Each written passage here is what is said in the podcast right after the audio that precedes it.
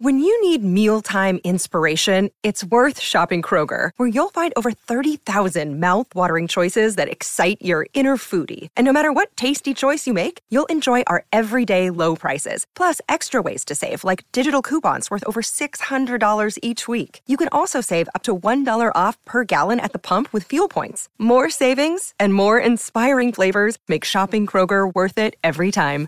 Kroger, fresh for everyone. Fuel restrictions apply.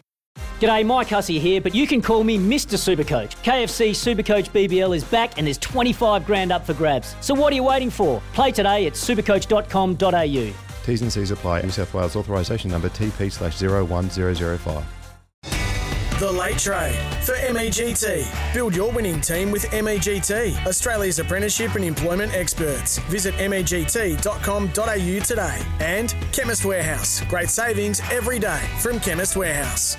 Good to have your company on the late trade for MEGT. Build your best workforce with MEGT.com.au and Chemist Warehouse, INC Sports Nutrition, powering tomorrow today. Available from Chemist Warehouse. Stephen Silvagni, David Noble, Damian Barrett with you, following Sam Edmund and Brendan Goddard. And Guys, a lot to go down today, and we could get some uh, some uh, clarity on a few matters. And, and, the ones that hold is holding a, a lot of deals up is the, the three way deal between West Coast, uh, Port Adelaide, and, and, North Melbourne. And then Sauce and, and those we, we've learnt this afternoon that uh, the Crow, sorry, the Eagles have uh, have decided to uh, ask Port Adelaide for access to, to Dan Houston. Now, it's come from a bolt from the blue. He was made aware of this in the past 24 hours, and uh, he doesn't want to go. And I don't believe uh, Port Adelaide will be entertaining it, given they re signed him, Sauce, uh, for, for a long term deal only this calendar year.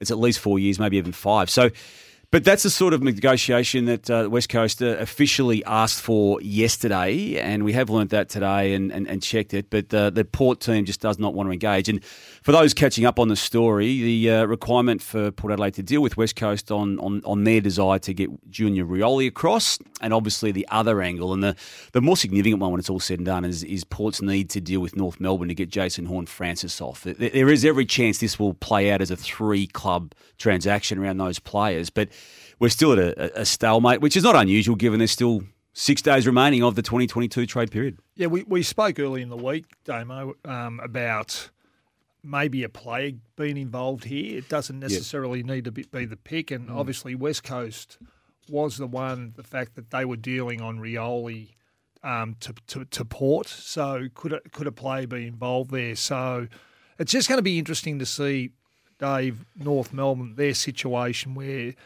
they've got a playing contract, and if they can't get the deal that they want, will they just sit there and and and um, make him see out the the year that he's contracted? Mm. Um, or will they, you know, will they take a little bit less and know, well, we've got a disgruntled player here. Do we let him go and cop what we? That's relatively fair. Yeah. But you know, obviously, I think North are looking for a little bit more yeah. than what he's worth. And we've also talked about that that player doesn't necessarily need to come direct to North. It can be another avenue yep. that a player gets moved. In this case, with with the Eagles, would imagine that there'd need to be some shifting or bending of permissions for Port to trade in a couple of their futures. Yeah. Um, well, that's the other option, isn't it, Nobes? You, I mean, Port, Port, doesn't have a lot to work with to get these two players across now. They'd obviously prepared to a point with uh, with Rioli, but the, the the Jason Horne-Francis one has almost come within the trade period itself. That was always a possibility during the year, but it only became official over the weekend. So they've only got, as as we know and as we have been speculating, pick eight this year. That, that's the only one of currency. They've got a whole lot of picks beyond that, but it's 33 and beyond um, for that. They've obviously got a future first offering and a future second offering, but if they're intending to go up the ladder sauce, and Nobes, it's it, it, could be picked 16 and, and, 32 from a first round and, and second round. And there's a AFL bar on trading both your first and second round in a future sense as it speaks. Yeah, the the rule as we know it and understand it is that if you keep your f- future first, you can trade everything else out, or vice versa. Okay. And there's a rider that you need to take a first round pick roughly every three years. on Yep. a rolling cycle. So, but if you wanted to trade their first and second, they would need to get permission off the AFL to do that. Well, where, where And it could get loosened board. up, uh, I, I can tell you that has been discussed, and I wouldn't be surprised if the AFL did allow. I mean, again, the AFL has got a set of rules in a lot of parts of its operations that are, are bendable uh, whenever they, you know, want to review them, and I, feel that that would be granted to Port Adelaide if they if they feel that would unlock everything that they want to do, because they're clearly trying to do stuff in this trade period that makes them a better club. I don't think that's in dispute. Yeah, I, I agree. I think it should be loosened up. I think clubs generally try and do the best for their football club, and sure, they're trying to protect clubs that have made um, a series of errors over over time. But I think the good clubs do it really well, and you can't disadvantage those clubs that do it well by not allowing them to to trade trade selections out or, or national draft picks out for getting good players in. I mean, that's that's good management if you get it right. Yeah. So, but I think the wheel shifted a, a little bit that um, that they will sign off apparently on, on certain things, and I, I know they do take things into consideration sometime, and they've got the power to to grant permission to do certain things. Yes.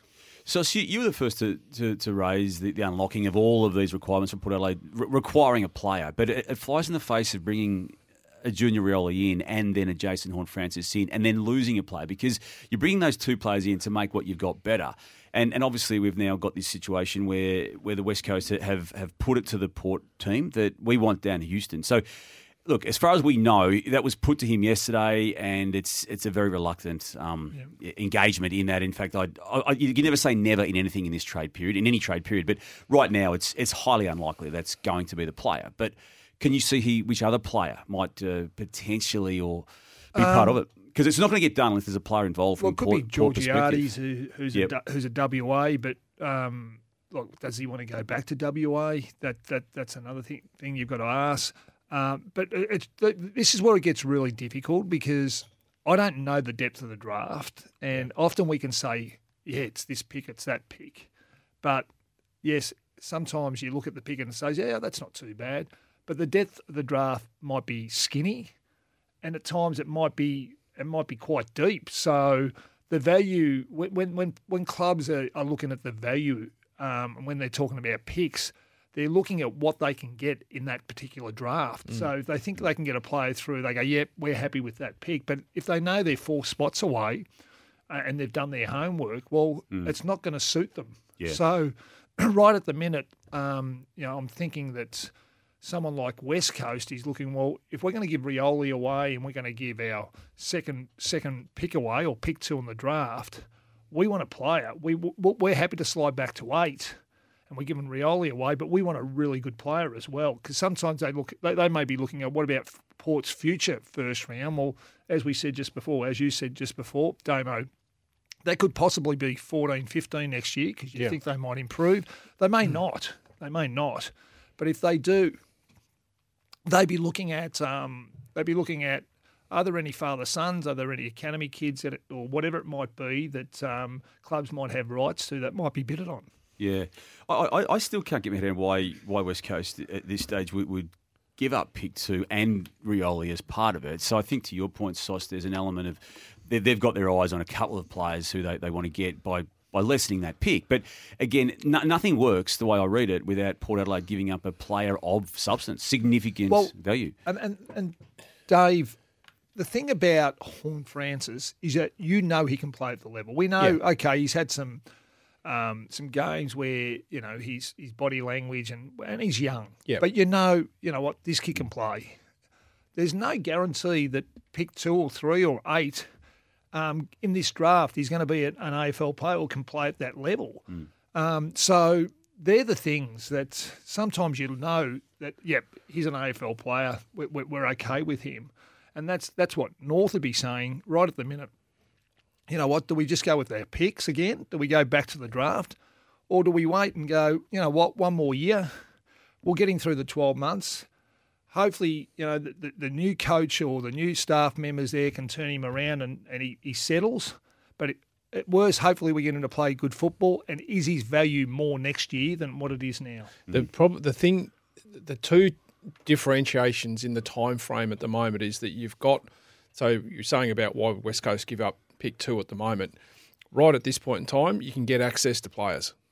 So this is the time that you've got to go hard and say, right, well, we can put two on the table, but we want to play it back. They can still do a deal in three weeks' time and mm. shift that pick around if they still like a player at Gotcha. a WA player at pick eight or seven if they can slide back. But right now is the time that you've got to go hard and say, no, we want that talent. We'll give you pick two, but we want Houston. Mm, that specific player. Yeah. That's so Yeah. that's the time frame and that's the urgency. It's always I think when things come out of the blue a little bit too, Damo, when things land on players' table, their first reaction is no.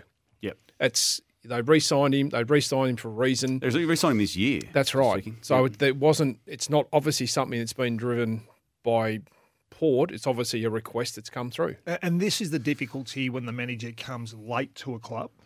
We spoke about when the news dropped about Horne-Francis. Yeah. It comes as a shock in terms of, uh, okay, well, what do we do now? Like we we haven't really tracked anyone the quality that we Yeah. we we would like. Yeah. Um, you've got to you know you've got to do a medical. You do all the background checks. You got to you know get the player on board. Board, yeah. At that point, to get a really mm. good player, they're reluctant to leave a football club. Yeah. Compare and compared to the Jackson and the Brodie Grundy, The, you know, the narratives conditioning that- component has already to, been there. to everyone. Yeah. Yeah. The club that's getting them, the club that's losing them, and and most importantly, the individual, the Yeah. player himself. Yeah. So, so right now, it is the player's manager. Really, now he's got to do some work to get the play to get the deal done. Yeah. Because he's got to get to port and go and hang on a tick. You've committed to this bloke. Mm. He wants to come to you. We've agreed. You're gonna have to give something up significant here. You need to get this deal done. Mm. and we've seen that fall So over. the big pressure's gonna the pressure's gonna come from the manager. Yeah. Well, we saw. I mean, the, the year before that Joe Daniher went to the Sydney Swans, they uh, sorry Brisbane Lions, that they couldn't get the deal done to get to the Sydney Swans, and, and there was just apart from this statement that's where he wanted to go, effectively nothing happened there. So, um, How many games did Joe play that following year? uh, not many at all. No. Dave, good question. You reckon he quarantined himself? Do you? I'm not saying that, but it was. well, he hadn't played many in well, the year if in you- question as well. If you fall out of love with the club, it's hard. I reckon as a player to, to motivate yourself. You've got a young player who's made a decision that he wants to go home. Yes, they can keep him. thing called personal pride. There is, yeah, no doubt. Yeah. And, and certainly, I was at Brisbane at that point in time. We had no discussion about Joe at that point in time. So Mm. it wasn't until that following year that it fell over that all of a sudden it, it manifested itself to life. Just being told by Benny, he played uh, four games in that uh, in that year in question, and um, wasn't many. yeah, it wasn't many. Is that the and- year that he sat on the fence after he kicked that goal? Uh, he might have. If- if- yeah, he might have. He might have. He missed a lot of footy uh, He when he, he was working out where he wanted to be uh, in the future. So, Just saying. and, and still some question marks over him right now but after there- a second year at the But Lions. there, there have been plenty of players that have wanted to leave clubs that a deal hasn't got done that have played well the following year. We look at Papley. No doubt. Um, Ron Dunkley- O'Keefe's the one. Dunkley's Yeah, another all players one. that have Yeah. played well in their last year Yeah, to leave a club, like Paddy Dangerfield, obviously from my side of things, he couldn't have got a player more invested. He set up the players' lounge. He was doing deals to help. Like he was so invested in the players. So th- you're right. Th- There's an element of that self pride. to go, well, you know what? I'm here for it's probably only nine months, really. Um, let's get stuck in. Let's go to work and let's get it done, and then I'll go. It seems too far gone, doesn't it? Mentally speaking, um, with Jason Horne-Francis though now with with North, doesn't it? It- it- That's the way it seems right now. It I seems I they're accepting. It It's- seems they're accepting as well, doesn't it? It's, Yeah. The narrative for me seems like Yeah. they're accepting of trying to construct a deal that is a win-win for both sides. Or is that just North trying to be trying to be seen to be nice as well? I mean, is, is there an element of that too? I mean, they're a bit. they shouldn't be trying to be seen as nice. No. they, they've got to be. And I'm not, I'm not too sure they are, but I, I, I think they're. You know, I don't know whether they're sitting. They appear. Do they appear that they're sitting back, sitting back and letting Port go do all the work here, or do you reckon? You Uh, yeah, a little bit. I reckon there's some some levels that they've sort of said. I mean, I work with Todd, and Todd's pretty ruthless when it comes to you know saying that's the level. Todd Viney. Yep. So that side of things. I mean, um, we can go on um, what Braids has done the last couple of years and the way that he played. I mean, so you know, having worked with Brady's, I think they've got a couple of guys there that going. no, no, that's the level. Yeah, you might, we might be accepting of you, you know, requesting to go, but there's going to be a deal that's going to need to come across our table that's going to get probably need to get ticked off by the board. Right. Yep. And as we said, the AFL, I believe anyway, has been involved in, in at least a, a form of uh, informal conversation uh, with Port Adelaide about, about the potential to moving both uh, first and second futures um, as part of whatever it is they, they do. But Look, it is going to be the, the, the drawn out one. I mean, we've we've covered enough trade radios now and trade periods now to, to know that um, these type of deals don't get done until the, the last day, as a rule. And, and while you you can look at times to be getting closer, uh, no one wants to sign off until that uh, clock kicks around to the, the deadline time. And we uh, will be there right to the very end on that Wednesday of next week uh, on it, guys. Let's take a break. Uh, Nobes, you're continuing your review series. Uh, in the focus today will be uh, who? Western Bulldogs. Western Bulldogs. We might even do that uh, next. You Sure. ready to do that? Yeah. Yep. We might have a look at the Western Bulldogs through David Noble's eyes on Continental Tires AFL Trade Radio straight after this. The Late Trade for MEGT. Build your winning team with MEGT, Australia's apprenticeship and employment experts. Visit MEGT.com.au today. And Chemist Warehouse. Great savings every day from Chemist Warehouse. A trade news update for Beaumont Tiles. Hey Tilers, need stock fast? Beaumont Tiles are ready to help with over 115 outlets stocked up. Yeah, they're moving in the right direction, mate. They're, um, yeah, Righty and, and Mackie, Andrew Mackie are in discussions, and um, yeah, we're pretty hopeful something gets done. And um, yeah, there's a long way to go now before the end of the trade period. There's still a week to go, isn't there? It's Six just days, six yeah. days to go. So there's a bit to play out. So we're yeah, pretty hopeful it gets done. That's Tom McConville, manager of, of Ollie Henry, over the uh, the workings between um, Geelong and Collingwood.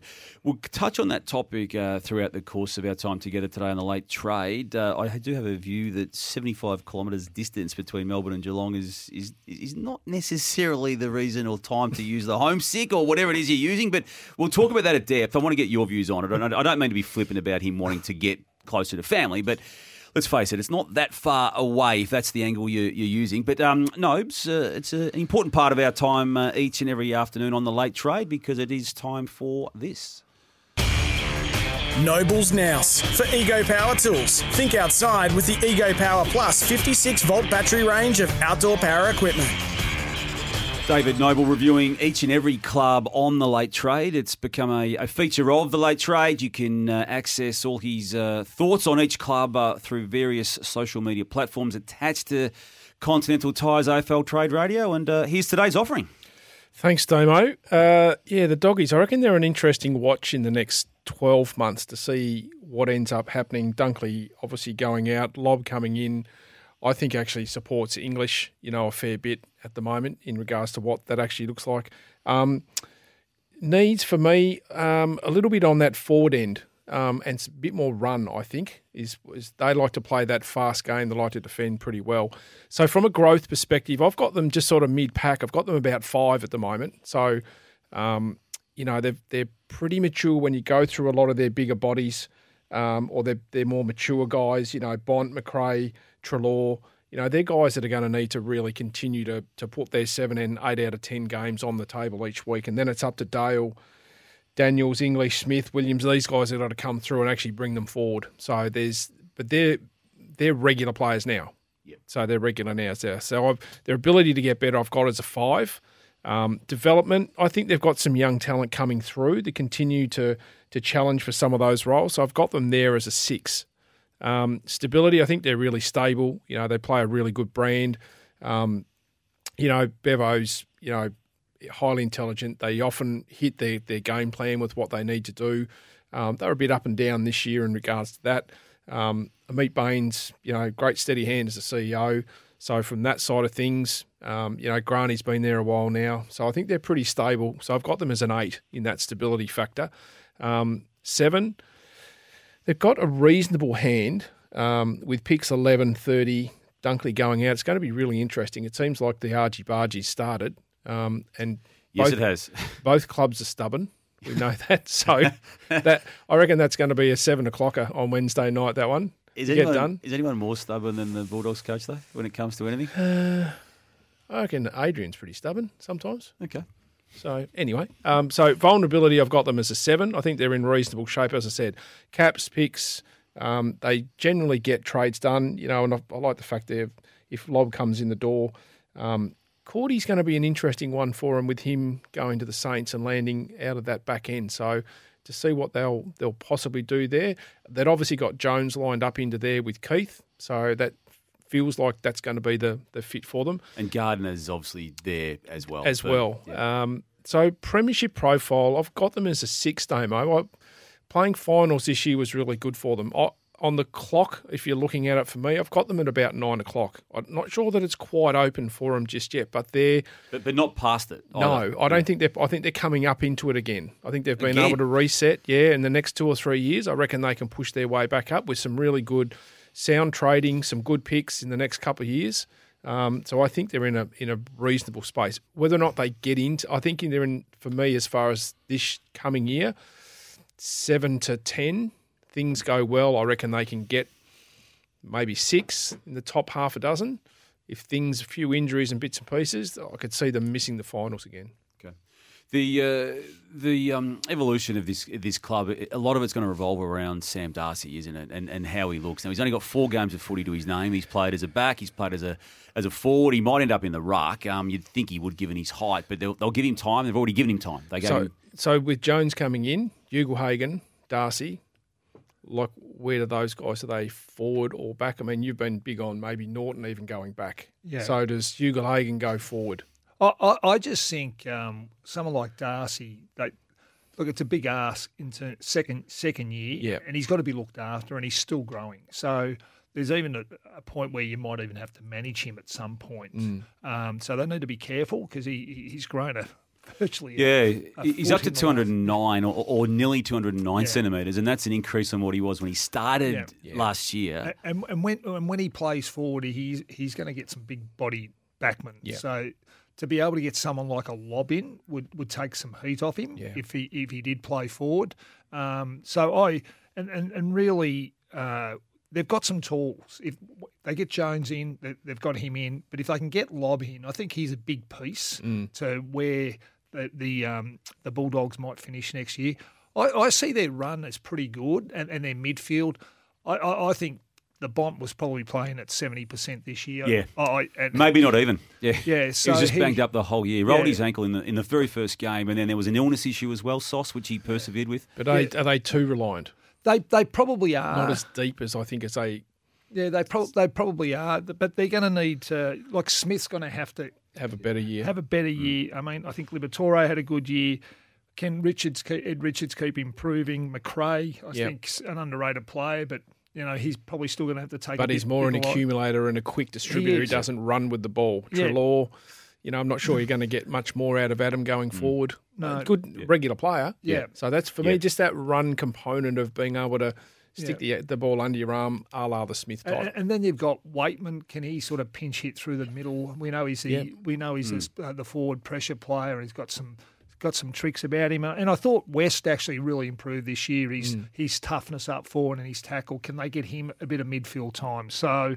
I I think they've got a lot to play with. Yeah. I reckon they're a bit of an unknown. I Yeah. think they could really, really pop next year, or they could probably drop back two or three spots. But I like what they've got. I reckon they'll, they'll trouble some teams with their tools coming into the club. Yeah, it wouldn't it wouldn't be an issue if they dropped a couple of spots next year either to, to reset because I don't think they're they're completely stripping things away to to rebuild over a two or three year period. I think they're just trying to add back in.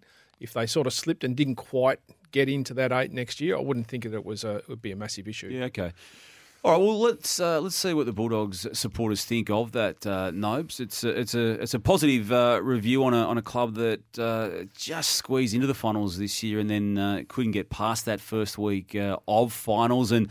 That was a, a year in which they were coming off a grand final where they lost to Melbourne in 2021. So uh, we'll open the lines up 1300 23 55 48. We'll uh, take some Bulldogs calls for those who want to uh, pick your brain, Nobes, on, on what you've just said about them, you two, Sauce, about the Bulldogs. And we'll also get to uh, others who are already there and others who will join them. 1300 23 55 48. You're listening to Continental Tires AFL Trade Radio. Trade up to Continental Tires, engineered in Germany, proven in Australia. Search Continental Tires today. Your call's next 1300 23 55 48. The Late Trade for MEGT. Build your winning team with MEGT, Australia's apprenticeship and employment experts. Visit MEGT.com.au today. And Chemist Warehouse. Great savings every day from Chemist Warehouse. Welcome back to Continental Tires AFL Trade Radio. Sorry, just trying to sort out this screen I've got in front of me and uh, didn't realise we are back. Uh, we are taking calls on Continental Tires AFL Trade Radio. I have. Uh, I have stuffed up my screen, guys. So just bear with me. We're going to go to Steve, I think, in. Um, where's Steve from? South Yunderup in WA. I'll, uh, as I go to you, Steve, I apologise and I'll try and fix this screen up. Fire away, Steve. G'day, um, g'day, Damo. How you going, mate? Good, mate. Um, firstly, mate, I'd just like to. One of my mates, Daryl's got a man I'm crushing you. I just thought I'd mention that. But um, this is the solution to the to the um, Jackson um, trade solution. Freo's first pick, 13, and future first and future second. The Jackson and Van Rooyen.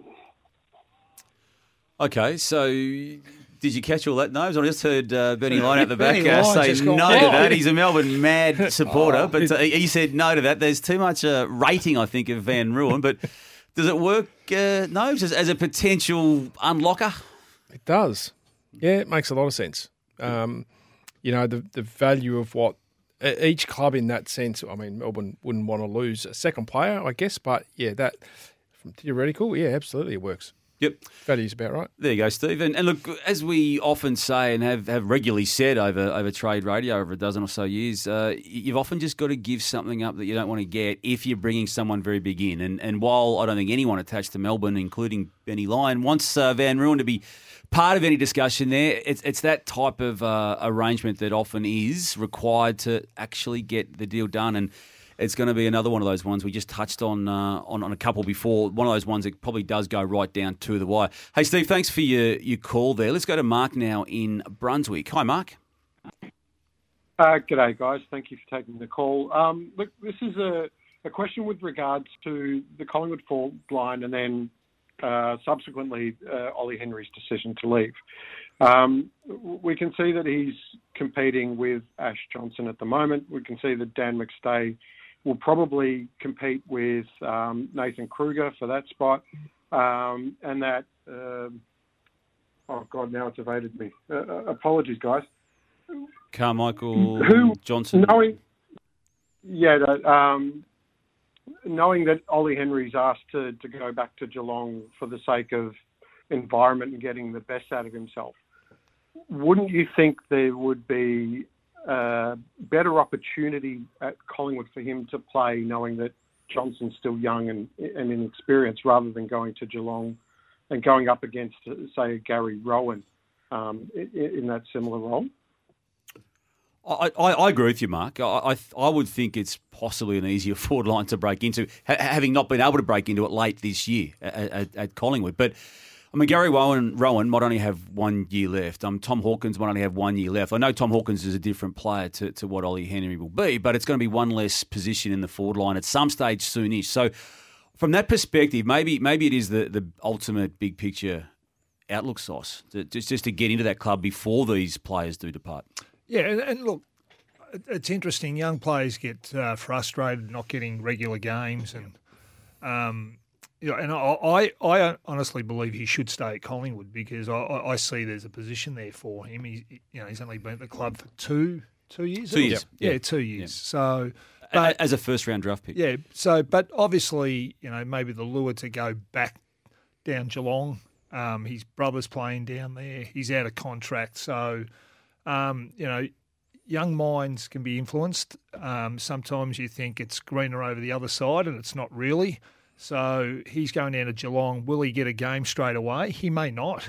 He might have to spend another twelve months in at VFL level. So he's going into a very strong team. So um, you know, they're the things he's got to weigh up. But it's looking more and more likely that he will end up at Geelong. Yeah. Mark, thanks for your call. We're going to um, spend a bit of time delving into this Ollie Henry situation uh, between now and, and five o'clock, Melbourne time, that is, uh, today. Um, we'll, we'll take some views of, of people who represent uh, Ollie Henry, and, and I want to get Nobes and, and, and also to just, uh, I suppose, forecast what, what they see happening and, and the why. We, we, will delve into it, but thank you for your call. Uh, we have opened up the Continental Tires AFL Trade Radio open line, 1300 23 55 48. Unusually, there's a couple of spots that have opened up. So 1300 23 55 48. There's plenty of room on the on the open line for you. Uh, and as we do do that, we'll go to Ollie now in Subiaco. G'day, Ollie. Um, so, given how little draft capital capital Freo has this year, it doesn't really make sense why they'd give Blake Acres away for a future third, especially given the season he's had. And you do you think their stance on Rory Lobb, therefore, is going to have to change in order to like a appease Melbourne for Jackson, and like b still have a chance of bringing Jeremy Sharp across? I'll just jump in first, uh, Ollie, before I get the guys to the footy side of it. Um, my, my, take on it is they just needed to clear as, as, much guaranteed room out of their space as they could in order to get Luke Jackson in. It's going to be a, a massive impost for that to happen. And, and, and Acres being out of contract hadn't been um, given the, the deal that he, he wanted. Another club swooped, and, and that just became an easy conversation. But I think um, I'll leave the other part of the question, or the, or the footy side of the question, to, to Nobes and Sauce. Yeah, I totally understand the, the, the sentiment, Ollie, in that you know Acres had a terrific year. It doesn't seem like it's a lot of value at this point going out. I guess they're thinking that they're in a reasonable space to cover it would be one thing. Um, there may be other things at play from their side of things. I think if, and we've talked about it here, Jackson needs to land before he can let Lobb go. So, you know, you might be able to couple those together. Um, but sometimes, you know, it's and Freo have been good at letting players go and restocking and then continuing to sort of build forward. So, in their eyes, they may not see that, you know, Blake is a is a guy that's going to be part of their campaign going forward.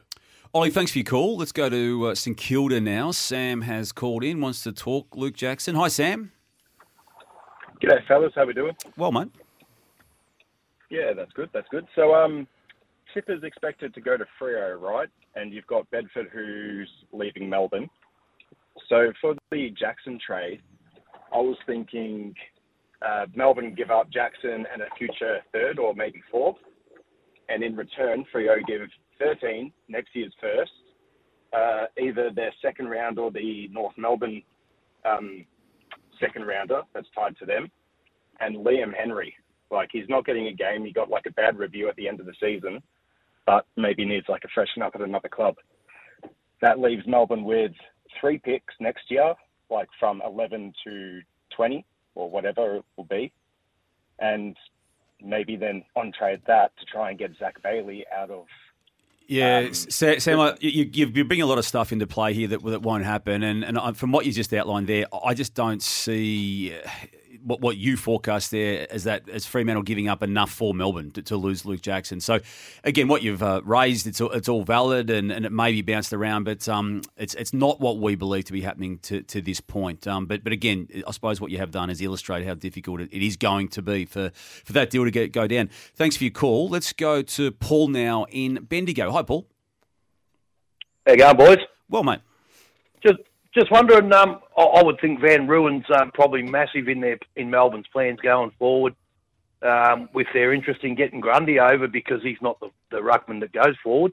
But what's the hold up with getting him? Like both clubs, they want to offload the cash. Melbourne want to get him. Where's the hold up there? When, you, when you're trying to I suppose, uh, execute a deal of that magnitude and with the money attached to it and, and, and how much of that money you're prepared to take on I reckon it's just the it's that it's that type of uh, detail that, that is going to be the stumbling block. I've, I've got no doubt it, it, happens, but it just might take again might be another one of those ones that takes up into the last thirty five minutes of uh, of the entire trade period, just purely Paul to to execute and, and work out what type of uh, financial arrangements are attached to it. Yeah, and and sometimes deals, sorry, are held back because clubs don't want to know or they don't want to let other clubs know what they're actually holding. So, and that, that can happen because they want to. They coming, want to, coming from someone who knows sauce? No, it's more so it might be involved in another deal, you know. So they're, they're waiting for some deals to actually happen before they actually execute something that's been agreed upon. Um, so there, there can be some, some little games played behind the scenes. So whether that's happening, I'm not too sure, but there have been plenty of deals that, in principle, that have been done early that are executed late, just so other deals can get done that can fit in the plans of, of, of your football club and, and other teams that you've got relationships with. So the long deal with Gold Coast is a classic. They had three picks pretty close 25, 32, 36, or something like that. Saints wanted 25, but that was already in the can for Berry. Right. So some of those things are already a bit in play to say, no, no, we, and you know, you'll say we want 25, and you'll just say, no, that's in another deal. Oh, who's that with? I mean, we can't tell you. no. Yeah. And he was he was as tight as anyone. Like he couldn't get anything out of sight. no. you, you just always wanted to get the last win, didn't you? Oh. Uh, Get- Paul, thank- get- get one early and put it in I the bank. That's that's my theory on it. Then you get the other th- other stuff done. But Yeah, Sauce well, just no, waited until is. the very last But- minute but to the get all of it done. No, the, the issue is, and it's like Jason Cripps at the moment, he's got so much to work with here, you know, and it's difficult when you've got so many things going in it. And, you know, one club's wanting this, one club's wanting that. It's you- You've got to prioritise. You're trying to get everything done at once, but it becomes difficult. Um, so it's about which one are we going to try and execute. Sure, you'd like everything done together. That's that's gold, but maybe you can't do it. So it's about okay, we need to get this one done first, and then we'll worry about that one down the track. Yep. So, um, and I feel for the, the, the, the list managers that have got a lot on their plate. It's nice to do one deal um, and go, yep, that's done breath. early, and you can sit back and see what happens. Uh, Matthew in Craigieburn is where we will go next. Hi, Matt. How are you? Well, Uh, I'm just asking about um, Hunter Clark to North Melbourne. I'm a North supporter. Sorry, no, it's about the job. Thanks, Matty. Um, oh, look, I, I can't. I still can't see Saints letting him go. Yeah, that that right. would be my sentiment. I think he's a great fit, Matt. Like if you were trying to pluck one to have another chance, you know, if Clarko came back, like he's a good fit for them where they're at to support LDU, um, Thomas, Cunnington coming back. Like he's a good fit. Um, I just can't see them getting the deal done. they're making noises that they're not wanting to engage, aren't they? As well, as in St Kilda is making Yep. noises. Yeah, Matthew. Well, there might still be something to play out with Hunter Clark, and it may come if North gets some clarity around uh, Alistair Clarkson. As unlikely as that is in the short time left in the trade period, but. I think to Nobes' point, it might have been uh, far more realistic had there been um, that being able to locked in, as in Alistair Clarkson definitely being there. Thanks for your call. Let's go to uh, the Gold Coast now. Victor has called in. Hi, Victor. G'day, mate. How are you? Well, thank you. Mate, uh, I'll just uh, give you a call, uh, throw a bit of a curveball out there with the uh, Dunkley situation and uh, the Lions not seeming to be able to get that across the line and upsetting the, the Dogs. Um, the Suns are in Queensland. We've got a couple of first round picks and we've just cleared a boatload of uh, salary cap space with uh, obviously Bowes out and Fiorini looking to move and a couple of other there. Uh, is there any chance you reckon the Suns could sneak underneath and just put a bit of spark in that Queensland rivalry? I never say never to anything, uh, Victor, but but no, but unless uh, Nobes can uh, can back you back back up your theory there.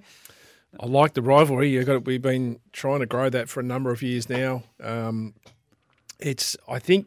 I think the problem is Victor when you when a player's out of contract and got his mind set on going to a certain place, they've probably already been through the the permutations of which clubs might suit me, and so And, and we're seeing what's happening with the Suns right at the minute. They're trying to They're get their- offloading. they're offloading to uh, manage their cap. positioning So- themselves for next year, which Yeah. May never come. Yeah, well, Yeah. No, Victor. Again, it'd be look. It certainly would throw a curveball in, but but again, as as, as these guys, um, you know, regularly tell, and they've dealt with some of the biggest deals going around, uh, Sauce and, and Nobes. When you've got someone like a Dunkley, it's not as if he's made his decision last week uh, as to where he wants to go. Th- th- These conversations with him, anyway, are probably as far back as twelve months ago, um, when, when it's all said and done. So they've had a conditioning to it. Um, I just don't see it happening as much as it would uh, would liven things up if it did. Let's go to WA now, Scott. Yeah, g'day fellas, how are we? Well, Um, just want to get your thoughts on the Saints and where they sit and where they go from here.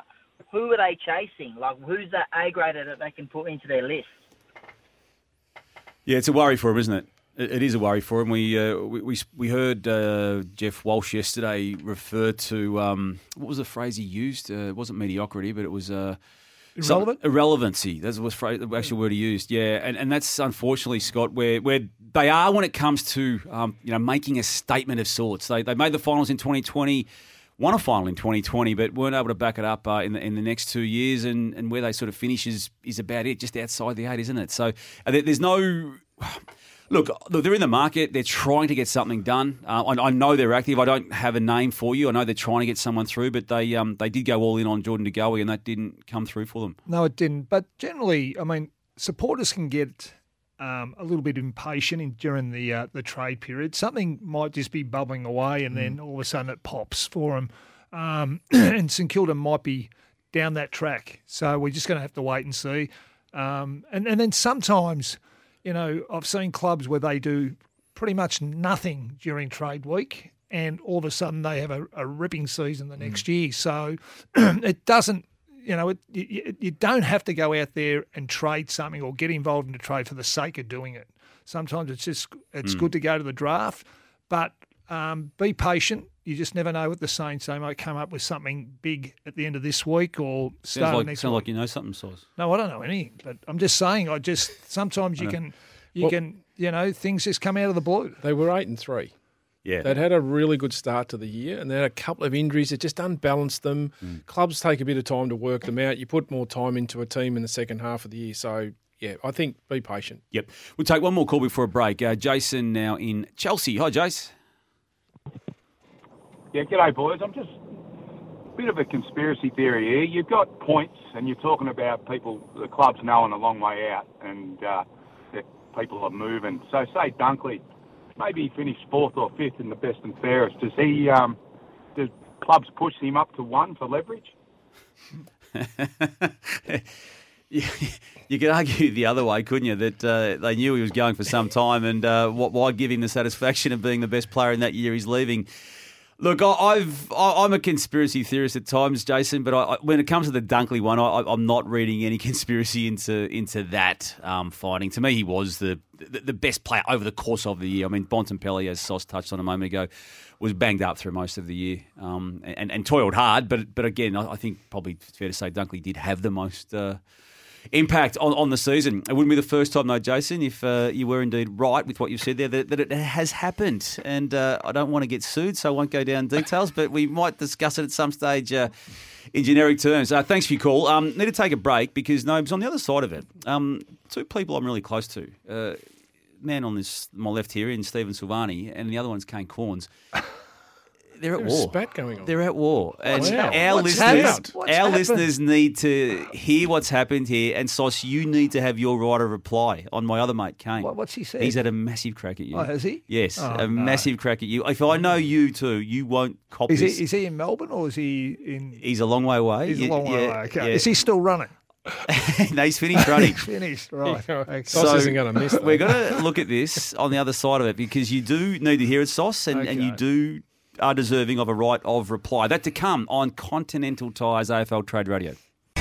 The Late Trade for MEGT. Build your winning team with MEGT, Australia's apprenticeship and employment experts. Visit MEGT.com.au today. And Chemist Warehouse. Great savings every day from Chemist Warehouse. Extraordinary scenes in the ad break uh, their nose, wasn't it? Sauce trying to hear the audio that we are about to play to him for the first time, where he's, someone's had a crack at him. So this is yesterday on the late trade. Nobes, we were talking with our good man Sauce here about the Carlton Footy Club and, and someone he he did bring to the club and someone who he's still got a lot of time for and thinks can play footy, and that's uh, that's Sauce's opinion. He doesn't uh, shy away from that. So. Sauce yesterday, Stephen Silvagni talking about Paddy Dow. Um, oh, look, I- I, I think he's an AFL player. It's just, I, I look at him and yes, he didn't get a lot of midfield time. I think No. he played two games this year. Um, he's apparently his VFL form was outstanding. You know, sometimes a new coach comes in and you're not in his mix for whatever reason. Pretty simple statement, Nobes. I didn't think it was going to sort of cause any dramas for anyone. And then we wake up this morning and uh, Kane Cornes on Trade Radio had this to say in response to Sauce. I love Stephen Silvagni's work on the late trade. I think it's spin. I don't think Paddy Dow's an AFL player. I'm, I'm calling that one out. Five seasons into his AFL career, I know he's a high draft pick. If you cannot get a game and you're only playing four games in your fifth season of football and they really struggle to find a home for you wherever that is in the midfield. I don't think he's good enough, so I think that's spin. Stephen Silvagni, the floor is now yours. What, what do you want me to say? I want you to hit him back. What do you want me to say? The last time I saw you you challenge like this, Those, what was what In was I between the break, spinning you were saying a few things. Why don't you say a couple of those? just say half what you said in the ad break. What was I spitting about? what, what, what did I spin Listen, there? the last time you were challenged by Matty Lloyd, you got your chest out, you, you pinned I'm the shoulders of- back. I'm scared of Kane. He's still fatigued. he is fatigued. Come on, say what, you, What- say what what you I- think. Say what you think. But- you, you, you were spinning, according to Kane. Spinning about that because a new set of coaches come in, they might have a different mix or. I, I, I took it. He was saying that Yeah. you were spinning about the um, quality of Paddy Dow.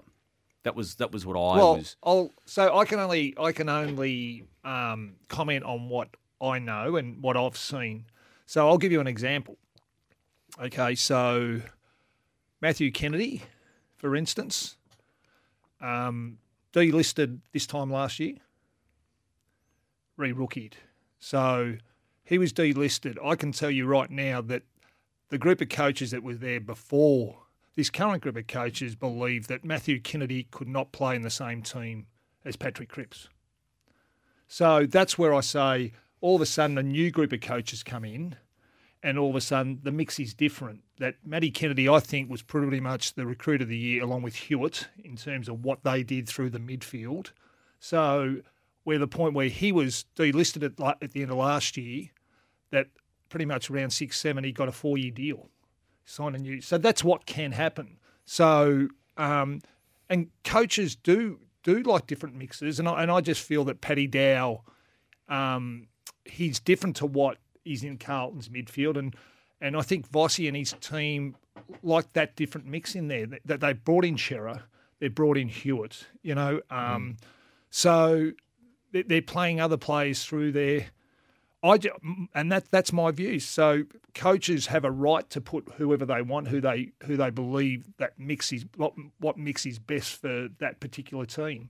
Um, and really, it's it's interesting. And another thing that you, you can go back on, pretty much this time last year, his contract was extended. So Vossi wouldn't have seen um, Dowie play previously. You would have seen him on tape and whatever. Yep. But someone at that club had belief in him to extend his contract, whether that's the the list manager or the football operations manager. Yep. So they've got belief that he is an AFL player. So 12 months he was an AFL player because they extended him. But right at the minute, you know, there are questions whether he's going to be an AFL player. I think he's an AFL player, but sure, he's got to improve in some areas. Right. So that's where I see things. But, you know, Cornesy's got every right to. Here we go. This, I lo- this is a bit love- we really want to I get. love- we, don't, we don't want the footy side of it now. We just love- want your reply to Kane, all right? I- Let's go. No, I love The- his opinion, you know, and, you know, I don't soften I it. admire Kane, what he does. He stands up to you, don't mate? doesn't He stands up to everyone. That's good. I think he's got you at the moment. What, that, that was spin? Well, that's what he said it was, Sauce. I tell you what, I'm on his show tomorrow. We're going Are you? head to head. Are you really? We're going to go head to head. Can we get that done, Well, man? give him give him something to think about overnight. He doesn't like he doesn't like it when he's challenged. So say something, and then you can go again when you're on I his don't show. know where he thought I. s- Where was the spin in all that? Was there some spin there, Dave? Well, he he doesn't think he's AFL. But that's I think that's what he was saying. That's Yeah. what it is. He doesn't think he's AFL. Yeah, Okay. you think he is? Well, my, my, my thing is, a, a player can play five years for whatever reason. You know, they can play early games, they drop off, whatever. Plenty of players have been dropped off lists or rookied and come again. Um, that that there's littered with um, like uh, Wright from Essendon. Really was pretty much. We all questioned him where his footy was. He ended up winning a BNF this year. Um, you know, and sometimes being left out for a whole season. And I've sat in meetings where, you know, coaches and list managers have said, you're not in our best 22, you should look for other opportunity. Guess what? The next year, they, they mightn't find opportunities elsewhere, but next year, the next year they come, they do the pre-season, they're in your best 22. It, it, it is what it is. It, it um, for some reason you can get a reaction um, when, when when you're battling a bit, but you need more than 22 players to win a flag. Yeah. You know, you, you need a, you need some depth on your list. So One more go. Um, well, one more go before we go to a break. Just anything personal back on Kane. he he hasn't recovered yet from that run. we didn't quite get what we wanted there, did No, we? no, but what, what, do you, what do you want me to say? What Give you him a in the ad whack. break. That's what we wanted. I'm not going to whack him. We'll take a break. On the other side of it, we'll take a look at some other issues flying around. And uh, we're keen to see you with uh, Kane Cornes tomorrow on the, I think it's the Early Trade is the name of the show he does with Matty Lloyd in the morning. Uh, this is Continental Tires AFL Trade Radio. Continental Tires, trade up to Continental Tires, engineered in Germany, proven in Australia. Search Continental Tires today. The Late Trade for MEGT. Build your winning team with MEGT, Australia's apprenticeship and employment experts. Visit MEGT.com.au today. And Chemist Warehouse. Great savings every day from Chemist Warehouse. Stephen Silvagni, David Noble, Damian Barrett with you on Continental Tires AFL Trade Radio. This is the late trade. Mitch Cleary, Channel 7, just reporting on Twitter that Adam Kingsley has identified former Richmond pupil Hugo Ralphsmith as the man he wants as part of the Jacob Hopper deal. There's a, a link there, isn't there, to uh, the other thought that Adam Kingsley, we believe, has had to, to this point uh, over the attraction to him of uh, Ivan Soldo as a potential unlocker of that uh, that entire um, Jacob Hopper situation. So interesting that he's uh, identified a couple of guys who, who clearly he knows really, really well. Um, Sauce Snobes, uh, Hugo Ralphsmith, I, I thought he show has shown it more than enough to this point of a, a short time in the game, but it's been hard for him, hasn't it, to get the I suppose the uh, the, the burst through element to his game that he's high draft pick. Uh, Ralphsmith. Ralph Smith, yeah. I think he's going well. Yeah. Mm. I think. Um, so what? What do they think that they're going to trade him? No, Mitch reporting that Adam Kingsley's identified him as part of the you know negotiations around around Hopper, le- you know, going to the Yeah, like I, I think, uh, like he, he brings some real dash and, and run, and, and that's what a little bit Richmond still need. Mm. I'd be surprised if they they traded him. I think I think he's going to be a really good player. Yeah. And we, we still don't know what's happening with Jack Graham. I, I've got a, a belief, uh, well, yeah, based on what I'm hearing during the course of the week, that while the Port Adelaide possibility just expired almost by the time he got back to Melbourne after they then went for Jason Horne-Francis, it, it's opened his mind up and it's opened other clubs' minds up about the possibilities of him. Now, there's nothing that I've uh, been made aware of specifically, Nobes, that, that, that I've prepared to say just yet, but but I do know behind the scenes it's, it's possible that Jack Graham, despite having the two years still to run of that Richmond contract, is, is still a potential target and, and could well be elsewhere He'd in this the trade period. Saints, wouldn't he? Yeah, would he want to go to the Saints though? Is, is probably the bigger Yeah. question. It's a good question. I, I suppose I was just thinking of who would, Adelaide. who would he suit? Yeah, possibly. I don't think I I don't think it's restricted to the Adelaide option for him. So as much as that was the initial reason that he'd go back to Port Adelaide, and as we know, was quite hurt or, or not hurt, annoyed how he was wined and dined in inverted commas, cameras everywhere, had a tour of the club's facilities, and then. They basically uh, ditched him and, and went after, as you'd understand, Jason Horne-Francis. So there's that possibility there. Uh, Jimmy Bartel, uh, a director, board member of the Giants, uh, works on 3W as well, uh, was asked last night about where they're at uh, pertaining to Jacob Hopper and, and what it may mean for another couple of players that we spoke about and have been speaking about on the late trade, that being Lachie Whitfield and Nick Haynes. Jimmy Bartel last night on 3W. Yeah, look, I, I understand people making those conclusions. Of course, uh, the Hopper deal, as you mentioned, if he goes in free agency, well, the compensation pick will be pretty good as well. So that's always That'll be next year. Yeah, though. next year. Yep. And he's still a very good player for, for next year for the Giants. You Yeah. know, if he's playing there. So there's a lot of moving part parts in this. Of course, you know whether what Richmond's offering will satisfy. You know, Jace McCartney, the the list and footy manager there, and also Adam Kingsley would want to have a say too. Now that he's rolling the sleeves up as senior coach. So I think a lot of people think, well, if you know the hypothetical game we do until uh, the deal gets done, if uh, Hopper deal doesn't come off or satisfy what Jace McCartney and Adam Kingsley wants, what else could be done?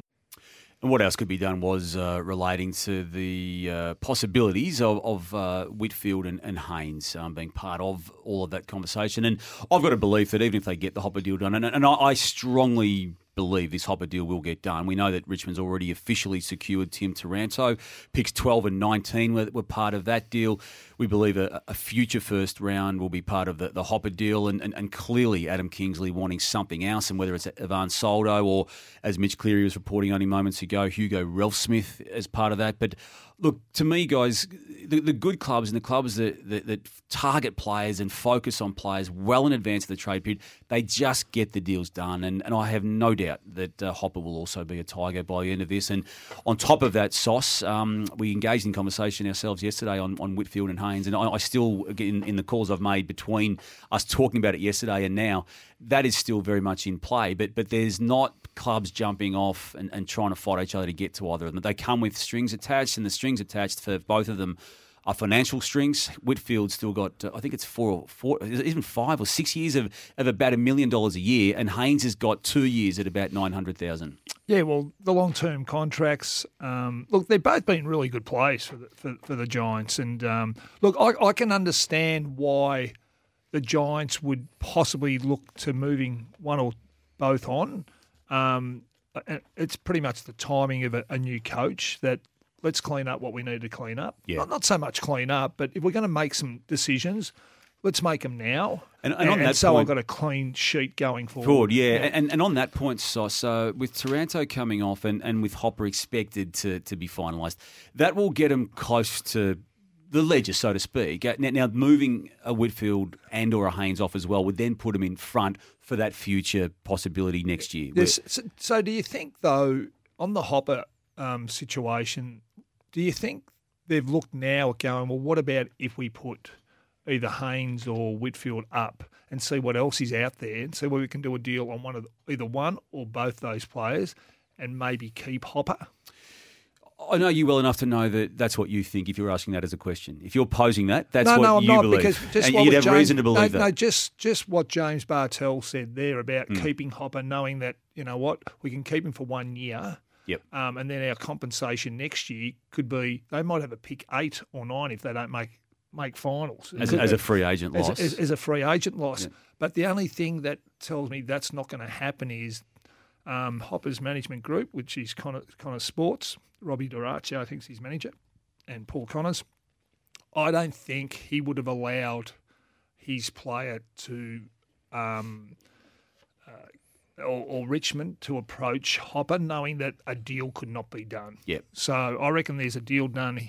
I think they'll they'll get that deal done, and Yep. you'll see Hopper at uh, at Richmond. I, I, that's my take on it too. I mean, you, you never, you never ever say anything's a lock until it's done, and we just need to because that's what happens in trade period. But I, I'm with you. I'm 99 percent certain that that will go down, and I, I think, I think there's. Uh, there's a strong view of some at the club um, that that the one of Haynes or Whitfield coming off too is a good thing, but it's not. I don't think it's across the board view of that footy club, and, and as such, it would need to be compelling enough. The Whitfield con, uh, contract, Nobes, is, is until the end of 2027, and give or take, give or take a few, maybe dozens of thousands of dollars either side, it is about a million dollars, I believe, for each of those five years remaining. So it's a look at his best; he's worth every cent, but but his best hasn't been seen now for at least at least a season and maybe even two seasons. So uh, it, it's a big risk for a club to take on, even if a portion of that of that high end nature of that salary.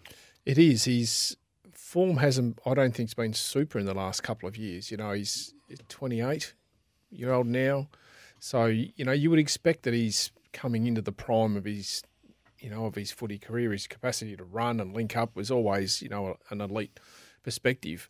Um, the other thing is, Damo. Sometimes you actually you flag these a bit earlier as well. So you might not be able to move him this year, but you clubs will manoeuvre their way through next year, and there might be some, you know, renegotiations of Yep. his contract in twelve months' time that he moves, and so therefore you've probably got what you want in fourteen months' time, rather than getting it done right at this point in time. So there's a little bit of forecasting. I think that the the Giants are telling us a little bit publicly, hey, this is what we want to do. If it can't happen this year, it'll probably still be on the cards next Mm. year. So the conditioning element to Yeah. the entire competition, and, and probably most importantly, the, the player himself. Is Yeah. that part of it? Yeah, I think so. And they would look. They, It's just they would have had yeah conversations behind saying, look, you know, if new coach, we might not see the opportunity to play every game. You know, you might want to explore. So, but Toss is right. You don't go to those guys like a Hopper, uh, particularly with Paul, without feeling like there's a high element of getting the job done. Yeah. And uh, just on the Hopper element too, the Geelong Footy Club, which is active in this space and is going to be bringing three former first rounders from other clubs when it's all said and done, they were engaged heavily in conversations around Hopper and, and were quite um, disappointed when he chose Richmond over them for, for reasons that may relate to the tenure of deal, the five years that he's going to get on, on 700, or sorry, seven years. Seven years he's going to get on, on 750 or thereabouts. Uh, we'll just go now to Danny Daly of the Brisbane Lions talking uh, earlier today on Trade Radio about the pursuit of his club of Josh Dunkley from the Dogs. obviously not going to go into specific details of, of the trade, etc. But you know, our, our list manager Dom and Sam Power have had a, a couple of good discussions already, and uh, we feel like we're on track to to get the deal done at some stage. So you know. Um, out of respect for the dogs, I obviously can't go into what that looks like at the minute, but you know we're working towards that getting done, and, and hopefully it'll all be uh, ticked off in the next few days or so. I get the feeling uh, that's Danny Daly there talking about the Do- Josh Dunkley pursuit. I, I get the feeling we're still going to be asking Danny Daly on Wednesday and maybe even Wednesday night, about half an hour before close of play. Uh, how's it looking? But I think it'll get done. So who who Dave just with um, the situation Dunkley obviously Bulldogs Brisbane who's the owner sit with to get the deal done is it Brisbane or is it Dogs No, Brisbane. It's. I, I think they're going to have to come around. They'll hold a ground to a certain degree. I know Matty's, you know, talked um, about maybe Brisbane, you know, using Cam Rayner. I mean, Danny was a bit further on.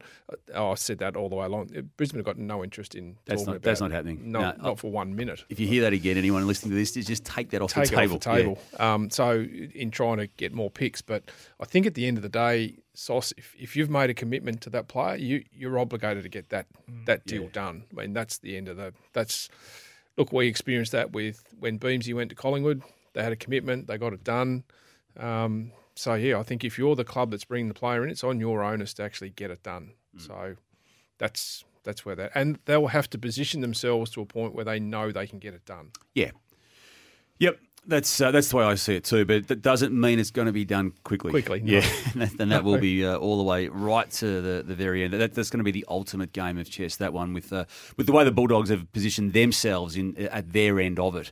Uh, when it's uh, when it comes to Josh Dunkley being lost, Sauce, uh, we're about 15, 20 minutes away from your uh, version today of Philosophical. Um, we like hitting you up with a couple of topics, and, and you've calmed down again after the Kane Cornes moment, so you'll you'll be clarity of thought will be at at, uh, at pressing. No, we also might get another review out of you today um, at, at some stage as well. But what we'll do right now is take a break, and on the other side of it, get to your calls. So one three hundred.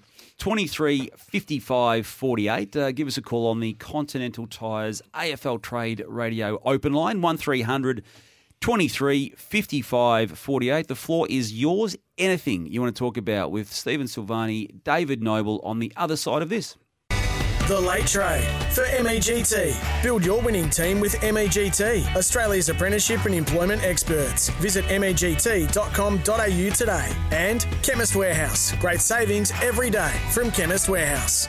We are taking your calls on the late trade for MEGT 1300 23 55 48. Uh, we'll get through as many as we can in the next uh, 8 to 10 minutes before we get a, another Nobles now. So we'll head to Pakenham straight away head, and, uh, and speak with Glenn. Hi, Glenn. G'day, gents. Yeah, look, first time, long time. Um, hope you're all well. Look, I'm an Eagles fan, and, and to be honest with you, I'm pretty frustrated at the minute. We've got an ageing list, and I'm just not really sure where we're heading as a club. Now, I think we need to get some high-end young talent in the door as quickly as possible, and you've got people like Horne-Francis who wants to go home, and Luke Jackson wants to go to Freo. Now, what are the Eagles doing to get that high-end homegrown talent at the Eagles? Now, what about Denver Grainger-Barras? Now it's a bit of a bit of a left field one. He's he's a WA boy. He's a key position player. He was pick six. What if we dangle that pick two to the Hawks and we get Denver and whatever their first round draft pick is, uh, seven six. I'm not sure what it was, but otherwise, I'm just to be honest with you, I'm sick to death of seeing other clubs do this at the minute, and we don't seem to be. It's a fair call from from my perspective too, Glenn. What you've uh, raised there. Obviously, Jayden Hunt comes in as a, as a free agent. I think he's going to be he's going to be really good. Uh, the Denver Granger Baraswan guys, keeps coming up, doesn't it? Because of the WA connections, obviously. But I just don't feel Hawthorn's going to want to uh, abandon that possibility just yet. And, and and look again, you could argue that he's actually doing what he's meant to do at this short time he's had in the game. So, yeah, what do you make of Glenn's call there, guys? Uh, well, I think they probably do lo- lack some young top end talent, but Yeah. that's that's probably due to a little bit um, having been up there for quite some time. O- Okay, the last two years they haven't, um, but uh, I think I think I would think that their list management group and their club would know that they're going to have to go to the draft at Mm. some point, and I think this year might be that time. Um, having, but I have mentioned that uh, I, I think they're having one more crack at it. I think they think their top end talent in terms of their, their their older talent. Um, I think they haven't had them on the park for really the last 24 months. Mm. Can they get them back on the park? The competition's quite even. Um, they play, you know, obviously their home games. They're hard to beat over there when they are up and going. So I, I would think this is their last year, but I still think they'll attack the draft, and, and they need to do that over the next, you know, three to four years. Thanks for your call, Glenn. Yeah, they're obviously a, a watch this space between now and, and close of play, and then what they actually do in the draft. Uh, let's go to Mikhail now in Andrews Farm. Hi, Mikhail.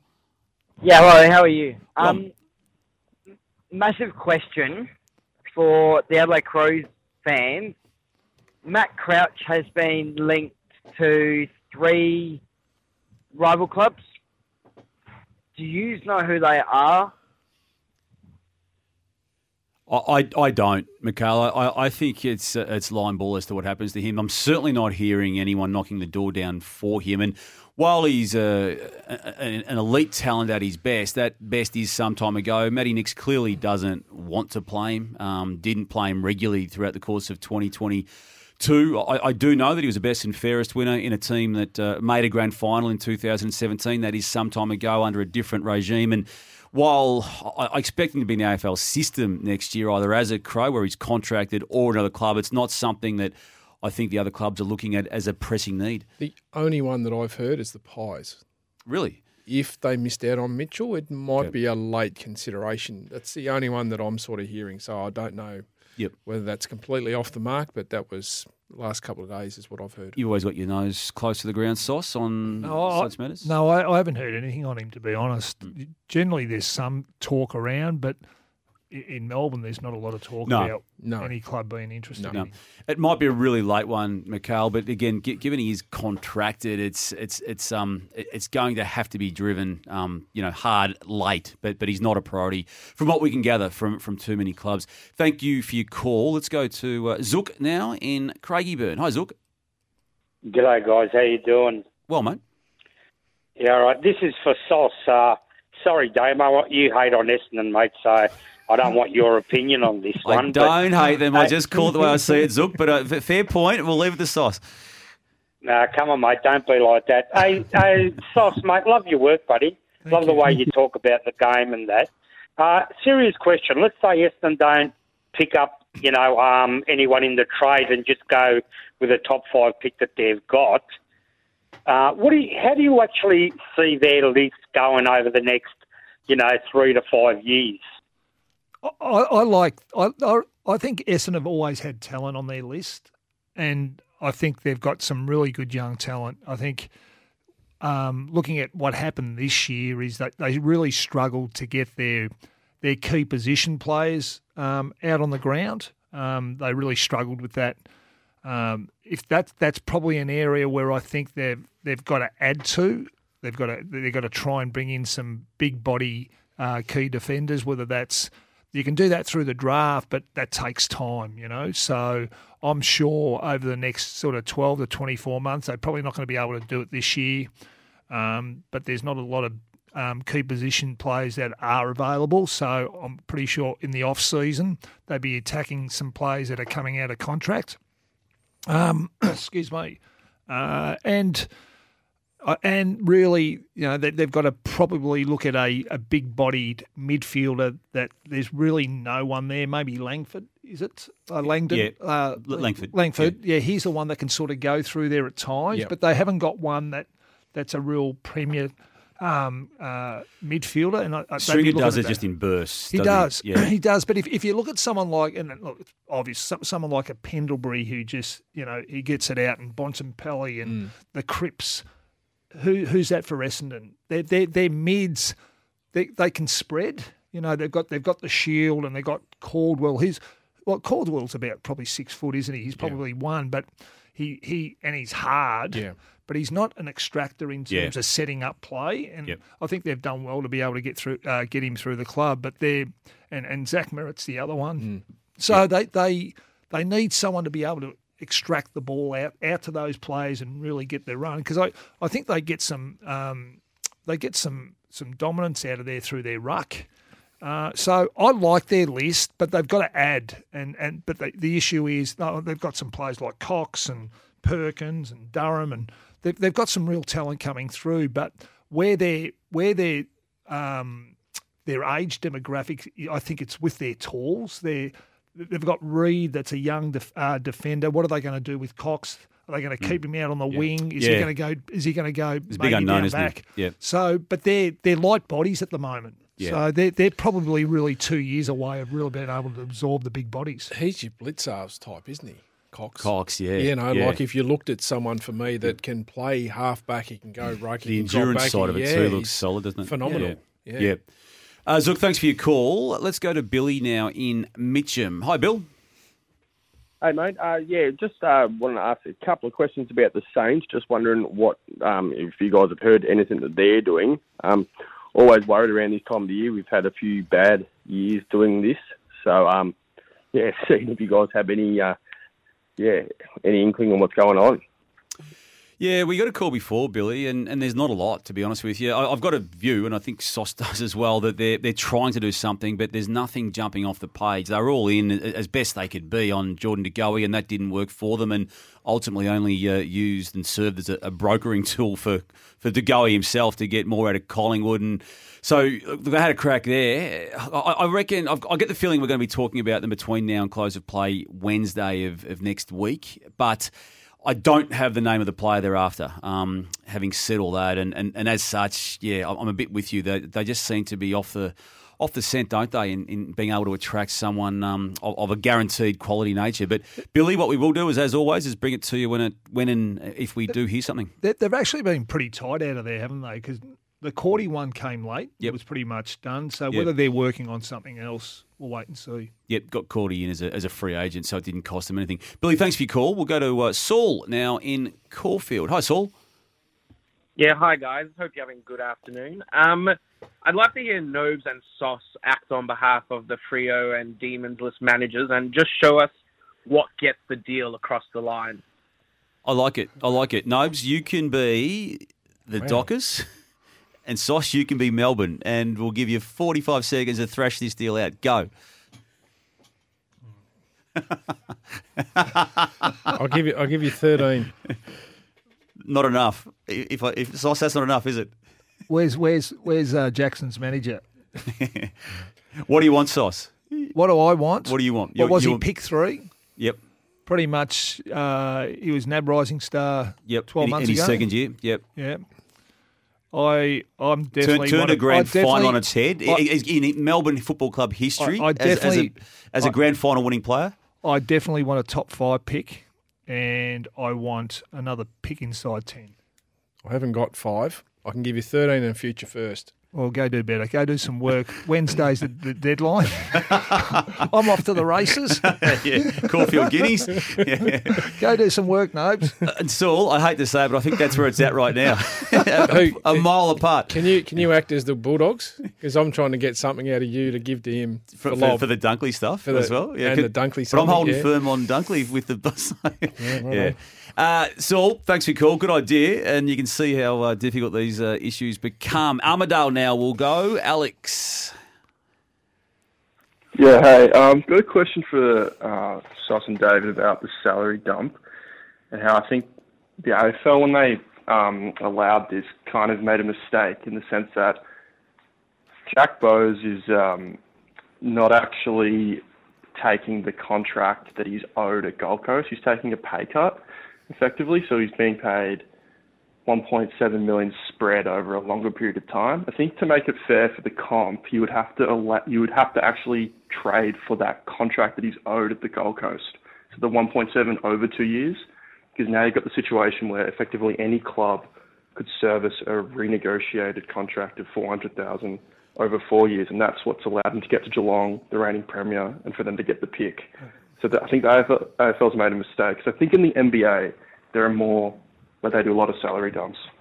Alex, I, more I, I reckon you make a really good point Yeah. here, Alex. I, I really do because uh, that would have precluded the Cats from getting involved in this conversation. And I mean, So- Sauce has been the one who has told our listeners what's going to happen here, the smoothing out of it. But I think your your point about the legislation around it is a is a really valid one. Nobes, you've got more pull than anyone else in this room. Well, What- I- I'll be the I'll be the anti because I, I think that players that are in contract now are able to be traded to clubs for different contracts anyway, even if it's not a salary cap dump. Hmm. So if it's, I mean, this has just come in. Um, it's been going on for a little while. The salary cap dump, um, the Jarryd Lyons one when I was at Brisbane was a salary cap. It was just a different format. Um, yep. renegotiated the contract back to zero. He was released from the Gold Coast, um, and then Brisbane picked him up. So, look, I, I think the bigger issue is why do clubs get themselves into that situation? I, I understand the sentiment. I don't, which I think is to Alex's point. which is yeah, I, think don't disagree with that, Yeah. but I, I'm if we're going to go down that path, as I said yesterday, bring back the end, bring in some anti-tampering about you can't go and talk to contracted players Hmm. from that side of things. The Yeah. other thing is the NBA is privately owned. Yes. So from a business perspective, you've got sunk costs that you know owners are prepared to to, to live with. There's Yeah. a certain percentage of business that are not necessarily going to, you know, um, there's a failure rate and a, su- a success rate. So Yeah. a bit different. But Yep. Alex, we don't have such a thing, but if we did have a call of the day, in my eyes, you would be the caller of the day. Thanks for, your call. Uh, Frank, Darren, Alex, sorry we can't get to you right now. We need to take a break. And on the other side of it, we've got uh, today's issue of philosophical. The Late Trade for MEGT. Build your winning team with MEGT, Australia's apprenticeship and employment experts. Visit MEGT.com.au today. And Chemist Warehouse. Great savings every day from Chemist Warehouse. It's time to get philosophical with Stephen Silvagni. AFL Trade Radio's local expert. Become a local expert. Get leads, run your business, and improve your cash flow from one app. Today's philosophical, the cycle of the Giants stars, Sauce. So want you get your head around the club that you uh, basically set up and did everything bar help them to a uh, premiership. You had a model, you and others at the club, Graeme Allan, crucial to it as well, whereby you were going to use a lot of uh, early draft picks, develop them, get the result out of them on the field, and then with the knowledge you'd have to trade them out, but to get a big pick in return. And that's what's been happening. So we get to 2022, and Taranto and Hopper are now being required to exit. In the past, you've had Taylor Adams, Shiel, Treloar, uh, Smith, Jack Steele, uh, Bruins, another one who's going to go out this year, Jeremy Cameron, maybe the biggest of the whole lot. There's going to be another three first round draft picks coming in this year for Hopper and Taranto. Does the same thing happen again? Does it continue forevermore? Do they ever break this cycle? Or is it impossible to now break this cycle? And just before you, you delve into your answers, Sauce, another couple of points here raised by uh, by Benny Lyon out the back. Uh, Adam Treloar traded to Collingwood, the best pick the Giants ever received. They used that on Hopper, who's now on the move again. Dylan Shiel traded to the Bombers, the best pick they got in return. They used on Jye Caldwell who back ended who ended back at the Bombers a couple of years later. Dev Smith, same thing, traded to the Bombers for pick eleven, which was used on Aiden Bonar. Bonar, sorry, Bonar was then traded to the Roos last year. So, when do they break this cycle? Um, well, I think um, in in terms of getting picks in, um, I mean, Gubby was instrumental in that with Dave Matthews and uh, everyone that was on sort of list management. So they've sort of they've they've kept to their word, and and um, fortunately they, they they had the talent to be able to do that. So, but obviously at some point they would like to be able to hold all that talent. I think they probably got themselves in a little bit of bind, a, a bind when clubs started to attack them, their younger talent, that they had to pay more money. So, um, and then obviously, you know, they, they've had some issues with their TPP, which they're trying to rectify right now. So, if they had their time over again, they'd probably just look at the TPP side of things, at which they're addressing now to say, listen, we can't keep going down this path. Uh, we need to get our TPP back into order, which clearly they're trying to do. Yeah. So, um, so from that side of things, hopefully that'll resolve the really good players going out and trying to maintain those, get everyone onto a onto a, uh, a contract that they can actually hold. You know, whether it's you know ten to fourteen, really are their top line players, which which they need to do. And to, to that point, as it stands now, they've already, in this year's draft, got picks 3, 12, 15, 21. That's before Hopper is transacted, and we expect that to be a future first round attached to the Richmond's ladder finish next year. So, again, they're, they're already next year going to have their own pick and a- another pick in the in the first round by way of expectation. So, it's going to continue at least into 2023. This this cycle that, that nearly got them the 2016 flag, albeit falling short in a prelim final, and also took them to the 2019 grand final. Yeah, well, I mean, it it was set up that they could. Uh, that was set up to make sure that we could continue, or they could continue to get early picks Yeah. and get that young talent through. So It's a very was sound model, wasn't it? It was, it was almost the perfect model if you'd got the premiership success along the way, and may have then been able to make some Yeah, some look, tougher calls. The, the thing about it, once you get some success, and we see what's what's happened at Richmond and also Geelong, players tend to want to stay. And I, and I still believe a number of giants that have left the club wanted to stay at that club. Mm.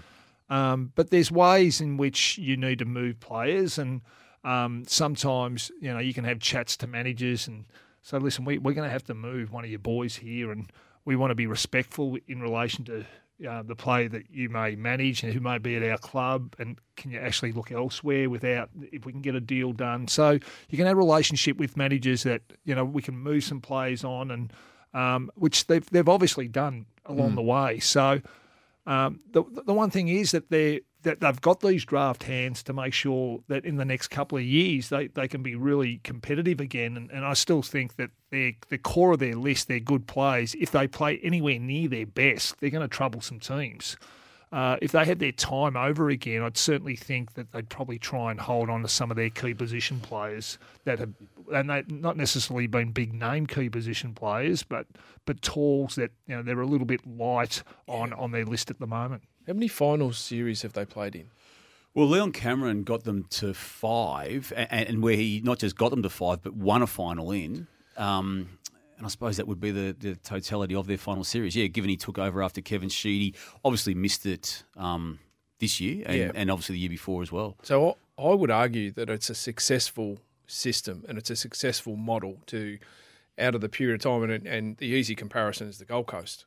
The way that that model works has been enabled them to, you know, we all get invested in our players, but the model has delivered Yeah. finals performance. Yeah. If, if you we've got to strip it back a little bit and think there's only one team that ends up being successful at the end of the day, at the end of the year, because they win the flag. But if you look at the modelling of what they've actually done, if you're Mm. looking at that as a business model and you're investing in the, the way those assets are traded and recreated to Yeah. bring back into the business, I would say it's a tick. Right, and and it is five series. Um, it is obviously the, the Leon Cameron five series, and the, the most recent one of those was twenty twenty one, only last year, where they actually Yeah. beat the Swans in that elimination final. So where where you'd th- think, geez, that they were in awful trouble was that if they were going into a draft and you go, oh look, they haven't got a first pick in the door, they've Mm. got no first Yeah. pick, all they've got is a second, third, and fourth pick. You'd be going, what what's happened? Yeah. you know. Hmm. But right at the moment, if you look at their draft hand, they don't necessarily need to go to this draft and have three first round picks or four first round picks. They they might even trade out. Yeah. And and they might be looking at someone like a Brisbane going, well, do you want to give up your first round pick? I know that might be a high, Yeah. um, you know, a high teens pick next year, but they've got a pick. They might be able to trade one of these picks out. I, I think they're open, and I think we touched on this yesterday, didn't we? I think they're open to even trading pick three out. Yeah. Obviously, they'd want They something very good back for it, Yeah. or a splitting of it. But but that's their mindset right now, I think. So, and, f- so from um, trading picks, they're in a fantastic position. You know, but but I it only gets them so far. They no, can, it does. and, but- and that's the That's right. The, the focus Excuse of me. philosophical But, today. but, but but my my point is, if I think they've got to go back to their TPP model and and go, listen, we need to get this right because that's, I think, um, been part of it, not not all of it, of some of these plays leaving the club Yeah. because they they've created a really good. Um, uh, culture in culture is it culture the right word? But they the, the guys love being up there. Um, and they've done that really, really well. It's not as if they're busting to get out of there. So, um, and really, when the when the Giants first started, there, there was talk that they'd only, you know, players would want to get out of Mm. there after Mm. two, three Yep, years, it and, was. and and and pretty much the, the the other clubs would come and pick off who they wanted to, but. They've done a really good job. Um, the, the, club have to be able to keep a lot of their players, but getting back, I think it's been their probably their TPP model that they just need to uh, tweak. Yep. So they're able to hold these players for a lot longer. And there seems to be a commitment to do that now with the, the new coach, Adam Kingsley, coming in. And, and to your point, Sauce, to, to, to clear it now. And, and they will clear it once Hopper gets his way to Richmond. And then if they then move on or, or again get a taker for one of Haynes or Whitfield, that they'll actually be in front of that ledger finally. And they can obviously then reset, to your point, that way on the back of all of that. That was today's philosophical with Stephen Silvagni, AFL Trade Radio's local expert. Become a local expert. Get leads, run your business, improve your cash flow, all from one app. We're going to take a break, and on the other side of it, we're going to get David Noble to give his second review of the day. Who's in the uh, focus on the other side of this, Nobes? The good old Navy Blues. The Navy Blues, who uh, are still smarting from not uh, making the finals this year. Keen to see where Nobes has them going into 2023. That next on Continental Tires AFL Trade Radio. The Late Trade for MEGT. Build your winning team with MEGT, Australia's apprenticeship and employment experts. Visit MEGT.com.au today. And Chemist Warehouse. Great savings every day from Chemist Warehouse. Nobles Nouse for Ego Power Tools. Think outside with the Ego Power Plus 56 volt battery range of outdoor power equipment. It's a second helping of Nobles Nouse for today on the late trade. It's the Carlton Footy Club in focus. The Blues, I'm uh, I'm a bit bullish about the Blues, Damo. I know they f- just missed the finals, um, but if you have a look at their growth, I think their ability to grow as a team. What I liked was what they picked up out of Vossi's game plan straight away. So I, I think they're for me they're a seven out of ten. I think they've got room to grow as a group coming through. They put things in place. Their defense was better. Um, they've got a couple of good key targets down that forward end that they can go. I, I think they would have learnt a lot um, out of this year. Um, so I, I like what they where they're at. Uh, development's probably about a six. You know they've they've got some challenges coming through. I mean, like De Koning where he's at. Um, Walsh we know is a star from that side of things.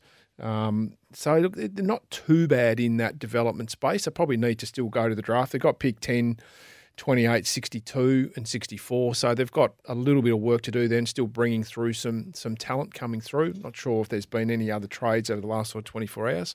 Um, stability, yeah, it looks like they're, you know, Vossi's entrenched now. Um, you know, I've got them as about a six out of 10.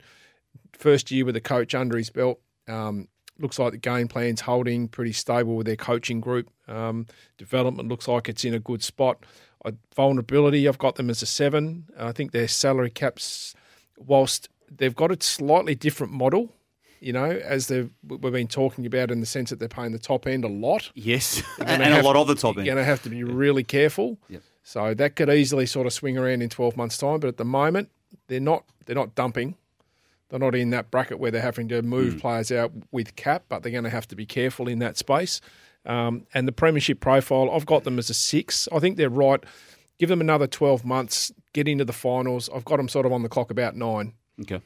Ready to go in another 12 months, two years, get them into that cycle, a bit more talent coming through. Um, I think they need a bit more power and run through the midfield not the solid bigger bodies, but a guy that can get in and out and actually release the ball, move it forward, and a small forward. I'd like to see Fisher go back forward, um, and someone like I thought they might have gone after someone like a Bedford.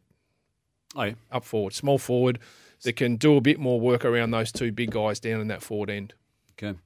How do you see it, Sauce, given your Yeah, no, uh, close I- connection to it and, and, and obviously and ultimately the person who's who's set most of it up to this point?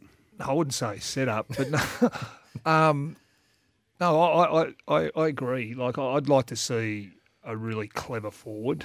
Um, although they're they're too young, like Durdin and um, and Mm. Motlop are young, Yeah. so um, so they've they've they've got a little bit of time, and uh, I think you're right about uh, another real runner, like agile runner through the midfields.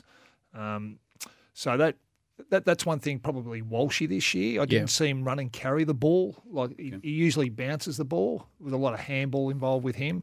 But they yeah they need to get some some some burst out of there. They've they they're big on their contested ball. And when they played well, you know like Cripps and Hewett and Kennedy and so forth, they they basically when they were winning it, they were real good. When Yeah. they when it was sort of even and, and maybe on the negative side of ledger, they struggled. They struggled to find their opponents a bit. So not so much Hewett, Yeah. but you know the other way, their mids have got to work the other way. But that that quicker mid that might be able Yep. to get to them might help them. But I think you got it pretty much spot on. I think it's a big year for them. Yeah, agreed. Um, they've got to make the finals. I mean, they came out saying that the president came out wanting to make finals this time last year. It hasn't happened. They've just missed out.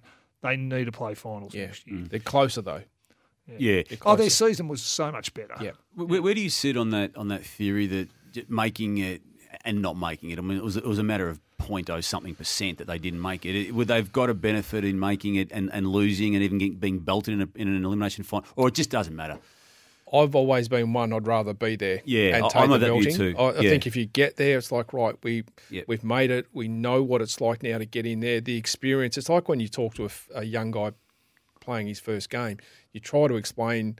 Look, it's going to be quicker. There's no Mm. rest. It's going to be relentless, and you know it's just going to keep coming until they actually step off the paddock and they go, "Holy moly!" Yeah. I didn't realise it was going to be like that. So I'd rather you get there and Yeah, get a touch up. And, and their their last game was effectively a final without it Yeah. being one, wasn't it? Well, Against, last two against. Collingwood, the Last last two, two, even. yeah. Yeah, you're right. But And they, the, the, the thing about Vossy is, uh, I think he would demand success. I reckon. Oh, yeah. The, the, the, the really good football clubs, you're missing finals. It's a failure i- in a sense. That, Mm. that's what you play footy for. Yeah. Now, Yep. there's sure if you're on that rebuild and you know where you list at, but there was an expectations for him to play finals. I know Vossy deep down would be fuming. Yep. He's got that competitive instinct, and what he brings is a hardness about that. So. There's got to be an element of disappointment and saying we didn't quite get this done. Oh yeah, he won't. He won't take yeah, and, lightly. and, and, and the great thing about Vossy is the players are on board with him. Like you know, they, they respect him. Yeah. So that that that's that's good to have. You know, Yeah. the respect of the players, and they've, they've got the buy-in. So. Um, I think you know they need another big pre-season. Yep. Because they've got to make they've got and it's going to be a tougher draw as well. So it's Yeah, it not. will be. Yeah. Now, now you can say it's going to be a tougher draw. Sometimes it can work the other way because they're teams that you know fall couple out of fall the over eight you're not whatever. expecting. So, Yeah, that's right. But you're expecting a tougher draw, which is which is a good thing because if you do make the finals, you deserve to be there. You're ready. Mm. Yep. Yeah, and, and they're best stacked up against most of the best. Yeah, Isn't it? so they've got to they do it for longer. best. They've now got to do the second Yeah. pre-season for longer and Yeah. have a If, real if crack. they if they bring that effort they did in the last two games, Yeah. they're going to play finals footy. Yeah. Yep. Now, those when you leave us, as you do at five o'clock Melbourne time on uh, the late trade each and every day in 2022, uh, another person comes in and takes your seat, and, and he comes in with all sorts of uh, energy, doesn't he, uh, Oh. Sauce? And his name's Matty Rendell, and. Look, we, we had a little moment before where you and Kane Cornes went at each other, and we thought that was a bit fractious. Well, Matty Okay. Rendell is about to unload on a uh, very big name in the AFL who had a crack at him yesterday. He plays for Collingwood. You don't want to get on his bad side. either. No, and this guy, I wouldn't want to get on his bad No. side. I reckon he'd go to war with this Collingwood player in any facet of, of life, in any battle that was coming up. And Matty, we've been told, is preparing to bring him down. I, I won't give you his name until I just make sure he can go with Wait, it. But wait, wait for age. Do you think? Like it's Matty's got him covered on height, reach, but I, I still reckon the other guy would hold his own against Matty. So, in fact, I wouldn't want to see the other guy when he's worked up. And he was worked up yesterday when Matty said something he didn't like. So, oh. we've got all that to come. And he's also got some other theory too, Sauce, that he wants to get off his chest too. So we, we may just have to not talk in the first segment. I've never seen him so angry. Like he's angry. he's chewing. You're welcome to stay around too, Nobes, if you want to. If you want to actually be part of it live, or get in your car and put No, the app on and uh, Look at him. Yeah. Look at him. No, he needs his chair. Look at him. Look at him. Yeah. Hey, uh, thanks for doing the two uh, reviews today, Pleasure. and we'll see you again tomorrow on the late trade. But Matty Rendell next on AFL Continental Tires, AFL Trade Radio. The Late Trade for MEGT. Build your winning team with MEGT, Australia's apprenticeship and employment experts. Visit MEGT.com.au today. And Chemist Warehouse. Great savings every day from Chemist Warehouse. The brutal truth for Plantation Homes. Save up to 75% on energy bills with a solar powered all electric Plantation Home. For Brutal Truth, the final hour of Continental Tires AFL Trade Radio late trade. And uh, in at 5 o'clock Melbourne time, as always, is Matty Rendell. Stephen Silvagni already here. Damian Barrett with you. And I don't know what's going on today. Um, Sauce, you've got yourself into a fight with Mm. a, a mate of mine in Kane Cornes, and, and you had your right of reply a few moments ago. And now, Maddie, we cannot let you talk today until he- you clear the air with, with the great Taylor Adams of the Collingwood Football Club. Um, is he really a mate of yours, Kane? Kane is a good mate of mine. Okay. Yes. Um, And so Sauce. So- it was like it's like I yeah. was, I was. Yeah. So this isn't my line, but it is a great line. This bloke, uh, I read, called him the professional fault finder. Caught- and I've gone, that is one of the great lines, and I have to use it, Sauce.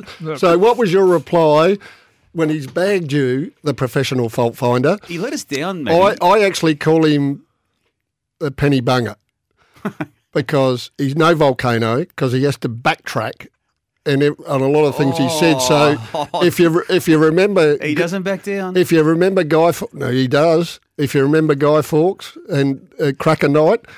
They used to have a penny, penny bunger. it was a good little, it would obviously cost you a penny, but it was a beauty. You used to sneak into the neighbours, throw it out, throw it out the back where they didn't know, and hide in the bushes, and wait for it to go off and wait for the response. Listen, It you, was you've a got beauty. your own fights, all right? So let, let's Sauce have his own, Yeah, okay? You, okay. You've got yours against Taylor Adams. So what we just want to do is is, is backtrack. Yeah, tell me this. what what what did he say? This is what you said yesterday Mm. on. Have we got the audio? we're we going to just go with the? No, we got, this is what you said yesterday about um, Brodie Grundy, uh, Matty, as, as you were reviewing the Collingwood Footy Club and, and Brodie Grundy and, and where he was going to go. I think it was a caller.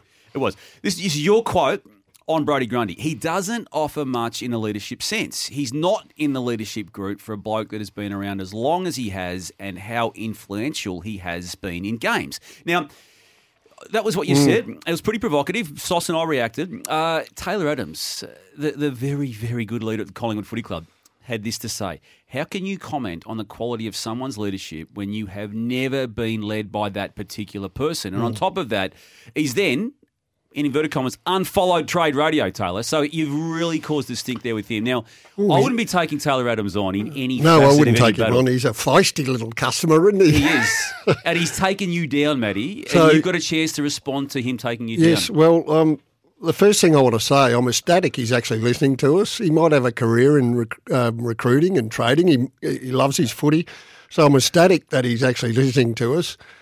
Uh, the next thing I'm going to say is, what the hell is he doing on Twitter in the off season? He can only get in trouble in the off season on Twitter. Um, he never addressed the question why isn't Grundy in the leadership group? He's been there seven years. He's their highest paid player by a fair whack, and he's not in their leadership group and never has been. And the other thing I'll ask him, hopefully he can reply on Twitter, please, Taylor. If you, I know you're listening. We'll try and So- get him on, actually. So Let's try and get him on. Please reply. Um, most of the leadership groups are voted on by the players, so I assume Taylor voted for him. And if he did, how come a majority didn't vote for him? Please, can you reply? I'll- coming I'm, I'm up. interested. He's coming wound up. But you ha- again, to Taylor's point, you haven't been led by that particular person. No, I haven't. Well, I'm, I'm my observations of all my time there was that, uh, and actually, someone from the ex-player at the club said exactly the same thing to me today. That yes, he's he prepares magnificently, but it is extremely insular and focused on him being the best player he can be. Yep. And if you watch the Collingwood games when he's playing, this was a little thing that used to annoy me. I never see him giving direction to midfielders or um, or communicating. Uh, You, you don't seem very vocal on the ground. Yep. Now it's it's clearly not his go, Just, uh, just but that is go that any is further- part of the leadership. Don't want to shoot you down, Matty, but we just need to be factual. Um, we have been told he was in the leadership group last year. Oh, and, so, the- so and- we're just putting yeah, that on the table. And they dropped out. Well, that may be your Yeah, point. okay. Yeah. Um, geez, that surprises me. That I, I, I, I take that back if he was in the leadership group last year, um, and for some reason, I'd like to know why he wasn't in this Yeah, well, year. that, that's that may be to your point that Yeah. he was taken out. So There you go. All right, so you're going to be okay with Taylor if you see him next Yeah, time? yeah. Sweet. I wouldn't Got want to on take, really well with him. I wouldn't want to take Taylor on. He's- No. y- You'd go to war with Taylor on anything. Oh, absolutely. Yep. You know, he plays for keeps. He does. And, and trains for keeps too. Will you, Great speak, will you speak to him tonight, Taylor? What, ring him? Yeah. I haven't got his phone number. Apologise. I haven't got his phone number. Apologise. What, apologise for being right? oh. Well, he's not following trade radio now, according to Taylor. Yeah, so he, he won't have heard what you said then. Ah. so we, we might try and get him on, though. I think we might get Bernie Line to give him a call and see if he wants to come on. And, Oh, I don't- I don't think- have this out on air. I don't think the club will allow if that. If you could get him to follow Trade Radio again Yeah. by, the, by by tomorrow, Um, you're a genius. So anyway, um, so what we were trying to come up with with reasons why they wanted to trade him, and that'll be my next question. Taylor, why are they trying to trade out Brodie Grundy? If he's such a great leader, and we know he's a great player, why are they trying to trade him out to bring in some some blokes who wouldn't even do up his bootlaces? So explain that to me. Explain it to the public, everyone wants to know. No one's got an idea what. Uh, It's when, hard- yeah. when you when you're bringing in players on more money than you than you that's going out, it doesn't make sense to us, Taylor. Hmm. Please explain to us. W- w- The football public can't work this one out. We, we need to have formally put the call in, uh, I think, Bernie, just if, just just so we can say we've at least put the call in because it is only fair. You, you've had a good crack at him now, and uh, he's deserving, of, if he wants to, and he may have zero interest in it, but Yeah. we will officially ask, and we, we know what he'll has to have- be done. He'll have zero interest. Well, you never know. He's a, he's a man who does, and always has spoken his, that- uh, his mind. Was that the door buzzer? he's, not, he's not out the front, is he? Um, now you, you've got a couple of things you want to talk about, and, and we will we'll get to it. You've got some theories on Ge- on Geelong, Matty. We what we will do though is just continue to talk about uh, the other feud that's been in the box uh, today in the, in this studio where.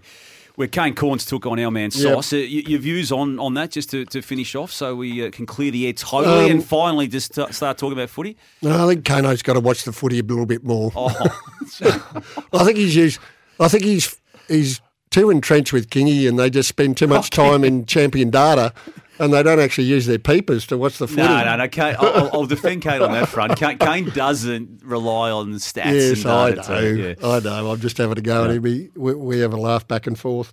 Right. Um, now you've got a theory that we're, Mm. that's coming across our desk that you've been working on this afternoon, to, and you're going to bring it to our listeners on the other side of a break we're, we're about to take. But it, it involves the Geelong Okay. Footy Club. Is that right? Yep. Don't, don't give it away. Just tease No. it. Just tease it. What, what are you going to say on the other side of this break? Um, if we don't get Taylor Adams on, what are you going to say about Geelong Footy Club on the other side? I, I said, I'll say that the clubs are saying, bring back Wellsy. Oh, there you go. All right. Well, we will take that break now, and I'll give you the floor again on uh, what you're hearing today on the Geelong Footy Club. This is Continental Tires, AFL Trade Radio. Trade up to Continental Tires, engineered in Germany, proven in Australia. Search Continental Tires today. Matty Rendell to uh, take us through his theory on the Cats on the other side of this. The Late Trade for MEGT. Build your winning team with MEGT, Australia's apprenticeship and employment experts. Visit MEGT.com.au today. And Chemist Warehouse. Great savings every day from Chemist Warehouse. A trade news update for Beaumont Tiles. Hey Tilers, need stock fast? Beaumont Tiles are ready to help with over 115 outlets stocked up. Joey, and I don't want to use uh, an excuse, but he did carry the, the shoulder in the back half of the season and had an operation as soon as the season was finished. So um, he was a bit restricted in his ability to be able to put his hands right up and mark the football. But he played, um, and when you play, you're 100% fit. But he needs to obviously work a lot harder and be in the game for longer periods during a game.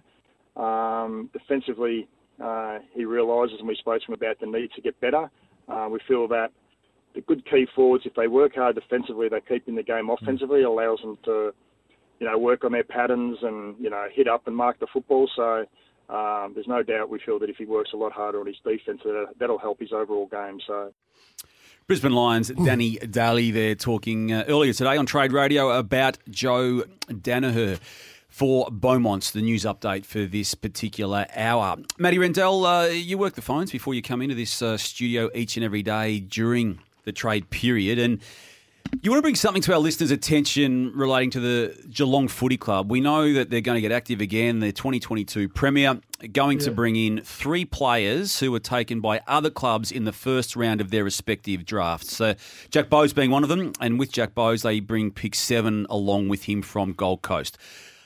Ollie Henry is the one they also want. He's nominated, Henry has nominated the Cats as his club of choice two years after being selected by Collingwood as a first round draft pick, and Tanner Bruhn from the GWS team wanting to also find his way to the Cats. We expect them to be all officially transacted by the close of play Wednesday next week, and uh, it just goes to show that a well organised club can do pretty much whatever it wants to do in this period, but it doesn't mean that it's to the satisfaction of every other club. I'm not sure it's a certainty, a fait accompli, I'd say, to get done next week if it keeps playing out as it is playing out at the moment. So what are you saying? So? Geelong have offered Collingwood 37, was 38, I think now, for Oliver Henry. It's way unders, way, way, way unders. They are lowballing Tanner Bruhn, a pick 12 as well. So they want to keep hold of their 18 Mm. and supposedly their 7. Uh, obviously, GWS wants something in the for next year with the with the uh, sorry Gold Coast Suns with the Bowes one. So they hand over. So you got they've got to give something back for next year. Don't quite know whether that- that'll be, but it'll be at least a future second, I would say, for Geelong uh, for that deal to get approved. Okay. Even though the AFL know it's, it's just It's a salary dump, Yes, as, as we know. So, So- so, so, but Bowes and pick seven go to the Cats, and are you going to say that's future that's done? second. That's done. Future second back. Yep. But I, I'm not so certain they want to give up that either. So Andrew Mackie's doing the uh, trading, I think, for the first time. Yep. And not Stephen Wells. Um, there's a few clubs not happy with how they're going about their business. With Andrew Because- Mackie. Uh, well, the Wellsy just got deals done, and they were all like win-wins, and that's what you want. But He, he could hold out though too. I'm, I'm I mean, he- hearing that a lot of um, a lot of clubs are complaining that clubs want win loss this year. Oh. So not much happened last year. So it was relatively quiet, and everyone. But geez, they've got their they've, they've been those list managers have been sitting there for two years, uh, conjuring up all these deals, and now they want win losses, and that's not going to work. It's going to blow up. So when I I started thinking about if they're going to stick to their digs and uh, underpay under um, yeah underpaid basically for for Henry and Bruhn, um, I'm going to ask those two clubs, Collingwood and GWS, to stick to their digs and call their bluff, and don't do a deal with them unless they up it to their satisfaction. So. The two players will have. Hang on, you, you encourage some friction here uh, from the Uh, outside I, in. am saying it's a big call, but that means the two players will either go to the pre-season or the draft. So they go to the draft, they ain't getting a Geelong at 18. Either of those players. Not a, not a, a chance of getting. And Geelong won't take them at seven because they want to take um, Jhye Clark. You've already mentioned that. So Yeah. so seven stays, and But and he might seven not be there. Right, Might not be there. But, but so so pick 18's of, of interest to me in, in, in these players, and I would They're not offering pick 18 for either. of them. Yeah, but they're offering Yet. pick 12, though, aren't they? 12 for Bruhn. You would think No, that- he was a pick 12. Oh, he was a pick No, 12. they've got pick They- they've got 18. 18. Oh, 18. No, They'll they're not seven offering part 18. No, they're not. Sorry. But, I, but I would so- have thought, Matty, and, and again, you tell you guys work in this space. Uh, Yeah. I would have thought 18 for Henry is right, Or and, and, Bruhn. that, and that Collingwood, I, Yeah. I, I'd, I'd pay 18 for Henry, not Bruhn, for what it's worth. But uh, but Collingwood would want more than 18. Well, But- no, no, no. Collingwood get 18. yeah. and Bruhn is first round next year because it's going to be right up the top again. It make that makes a lot of. It seems easy, but Geelong don't want to pay it. Have you, is your information solid here, Matt? Yes. And it's very solid. Yes. Because it's unlike, un, unlike That's Geelong. what I just said. The clubs are saying bring back Wellsy. Oh, So oh, you've gone up there. Come on. no, I'm just being Well, he facetious. played hardball too. I mean, I'm I'm just just being- West Coast on hey, Tim Kelly. I'm just being facetious, but they're not. But the clubs aren't happy. So can, can these That's two a compliment to Andrew Mackie, can, what you've can just said. those two clubs call their bluff and not do a deal unless they come to the party and send them to the pre-season and draft, of which neither player will get to Geelong. No. Neither player will get there. They can nominate terms, there'll be a welter of clubs who will lap these two players up before they get to Geelong. Well, the problem with doing that for for an Ollie Henry would be North Melbourne would have the scope to get him with the first pick Well, in the but- preseason draft. any any any of the clubs after him, But he bar can. he- GWS. but he can nominate uh, to go into the national draft and nominate his terms in the national draft. as yeah, well. but North would still be able to get him, not with pick one. No. No, they wouldn't take him there, but he would he would go he would go So you're saying pick 18 in the national draft? he'd go between ten and fifteen. Ollie Henry You- You're convinced of that? in the draft. If he's in the draft, that's not a stretch. Yeah, Yeah. yeah. and, and same with Tanner Bruhn. So Okay. so um, You sure on that? be careful. Yeah, I'm not, I'm not sure on Tanner Bruhn. Aren't you really? Nah, well, yeah, again, I am. so- in this draft, they're not they're not big on it. Okay. Yeah, I mean, and that's where we're speculating because I don't know Yeah. the draft well, so I don't know where it's. I don't, I don't know Um, where the depth finishes. So they can nominate terms, but clubs will want to pay. So, um, at, so at the same time, uh, Ratugolea wants to go to Port Adelaide. He wants to go. Wants to go to Port Adelaide. He's got a year to go of his contract, I think, Yes, he does. Oh, I Um, believe he's contracted. Yep. and Geelong want way better than the offering for Henry and Bruhn. For a bloke who I need to get his stats up. Did he play any games this year? Did he play three or four? Ratugolea? Yeah. He, he got in very late when there was a when they That's were right, resting. yeah, that's right, resting yeah. players. And he only, I think it's just and one I, game. He's been there at least six years. thereabouts, four, five, six. yeah. Um, can't quite get in. Um, Four he's games pro- he's year, not going to get in next year either, as I see it, but possibly the year after. But he'd need Hawkins to go. Yep.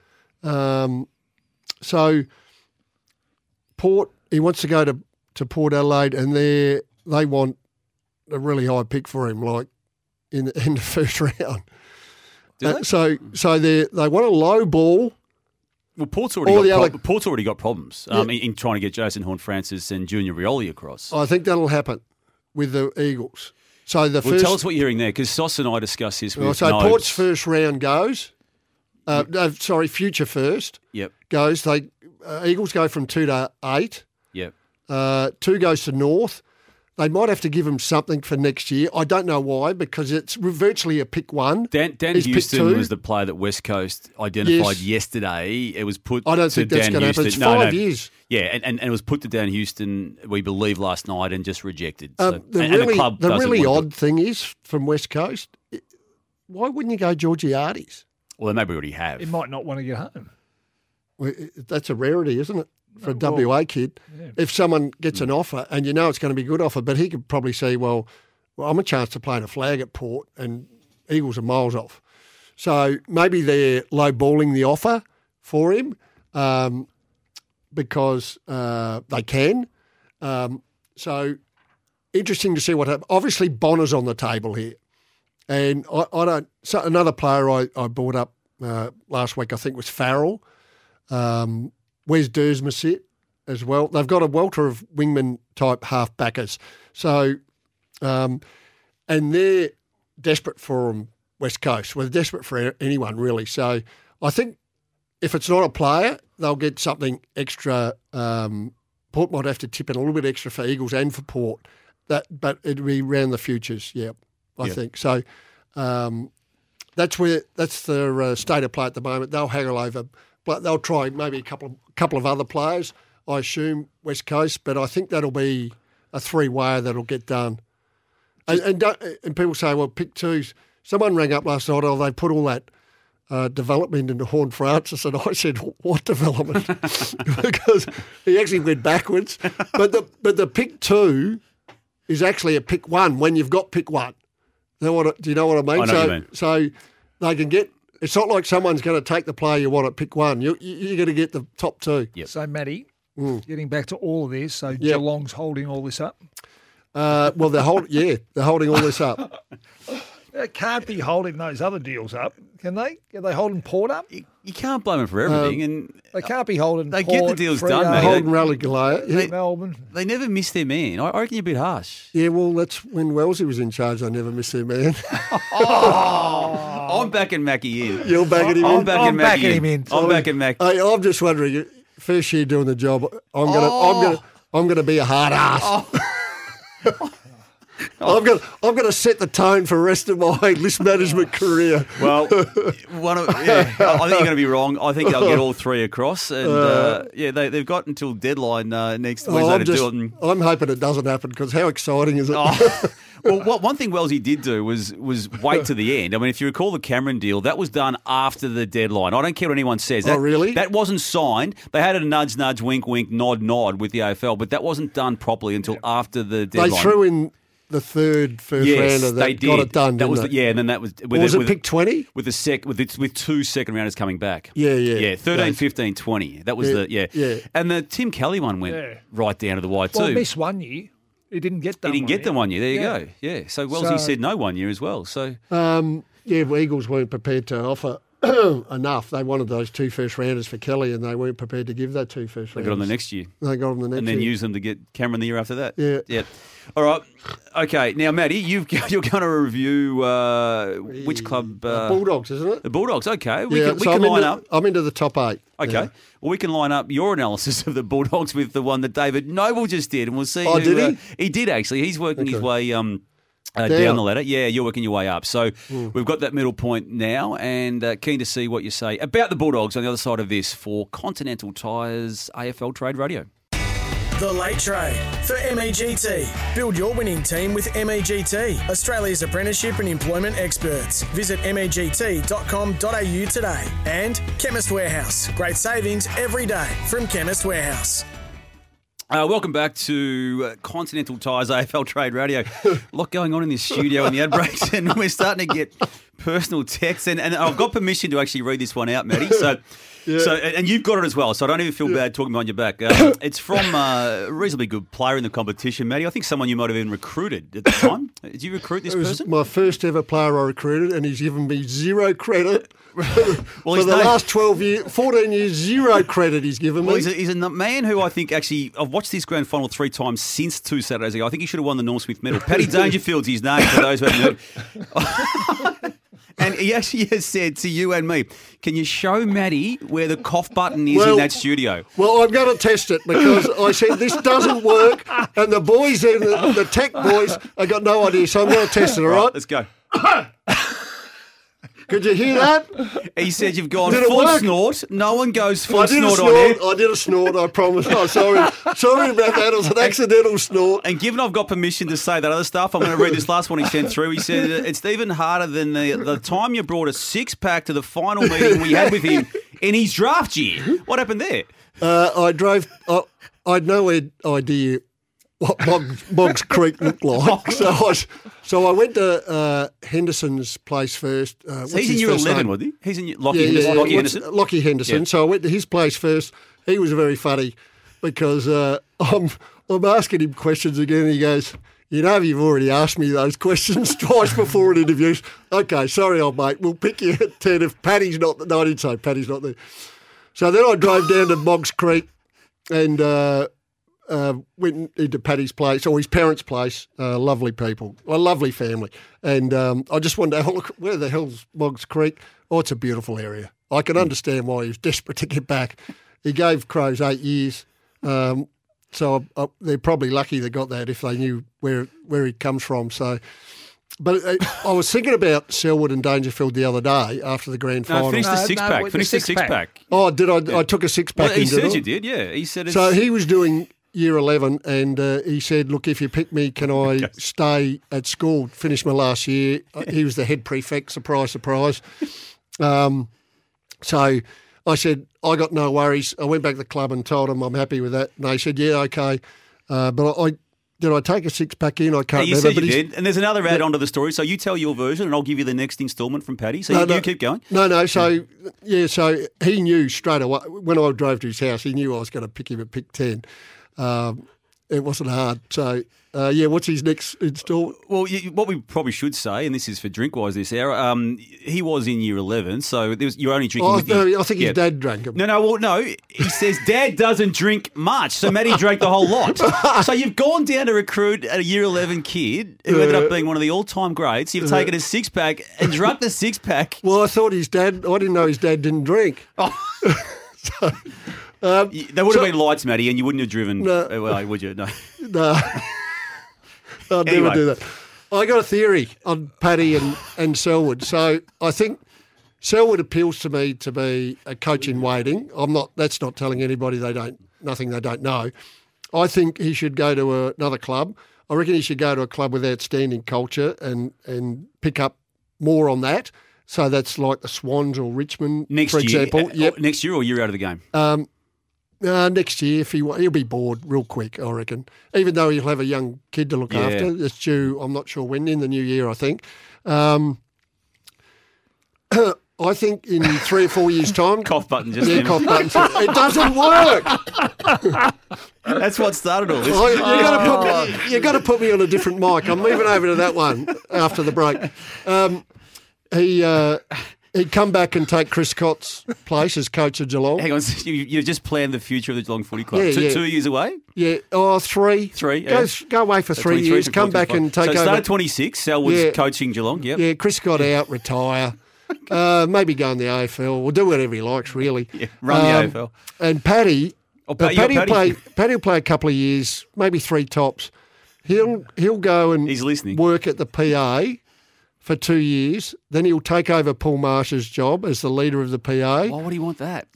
Uh, hang on.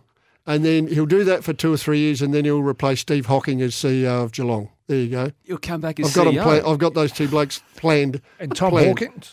Tom Hawkins. Yeah, what's No, he's just going to stay on the farm. Stay on the- stay on the farm. Breed breed cows. Yeah. Get fat. He will um, on the farm. You've used that word on this show once Oh, before. I know, sorry, I on the back page, apologise. So stop using that word. Okay, Now, okay, let's, let's straighten right up. folded. Paddy, thanks for that feedback. Now, straighten up. You, were- you were going to review a footy club. Who was it? We, Uh, the Bulldogs. Bulldogs. So put your serious cap on. Get your hand over the cough button if you need to, and, and far away. Um, Bulldogs disappointing year after coming uh, finishing the you know uh, second. Um, what happened? They were in sort of a little bit of disarray right from the start. They were they were agitated as a club. Uh, the coach was agitated. Um, they were, and I think his agitation went on to the players. They just never looked comfortable the whole year. Um, still a magnificent midfield. They they the key defenders were were struggled all year. Um, a lot of their players never got to the heights of the previous year. But the the biggest problem for problem was in their forward line. Uh, heavy reliance on Weightman, second year player, and Naughton to kick a lot of their goals. Um, English missed a fair bit, uh, and he's really important. Bruce came in late in the year. Uh, but there's still a lot to like of Ugle-Hagan came good at the end of the year. They scraped in the eight, but disappointing over in Perth. What they lead by 42 points and coughed it up, which summed up their whole season. I mean, they lost to the Crows by a point when they were in, uh, you know, uh, looked like in premiership mode again down at Ballarat. But they still, there's- even if they lose Dunkley, Hunter, Cordy, Hunter, we're not sure yet. We're yet. not sure yet. He's contracted, but there's talk. Yep. And they get Jones and Lobb in. You, you look at their forward line. If they so Jones will go to key back with Keath. They got Gardner as backup, but their forward line could look like um, Naughton, Lobb, and um, Darcy. How do you play on that? That is a super tall forwards. Throw in Weightman. Smith tends to play a bit high half forward there on ball. They they'd love another gun small forward in there with those three blokes. Um, we know Darcy can go back if if you want him to go back. We know Naughton can go back if you want him to go back. Uh, Ed, uh, not Ed, yeah, Ed Richards. He started to play some good footy off some year. injury Yeah. uh, at the end too. Probably moves onto the wing where Hunter was. I would have thought. So there's a lot to like. They kept Johannisen. He really didn't do enough damage in the forward line as a small forward.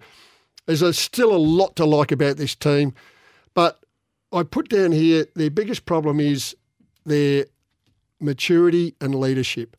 I thought they were really embarrassing at the at the Brownlow Medal, um, and the their captain was one of the leaders. I mean, that sunglass stuff was just a heap of rubbish. You over, you're reading too much into this? No, it's just it's just it's Let's just summed up their whole year. It was it was immature. Yeah.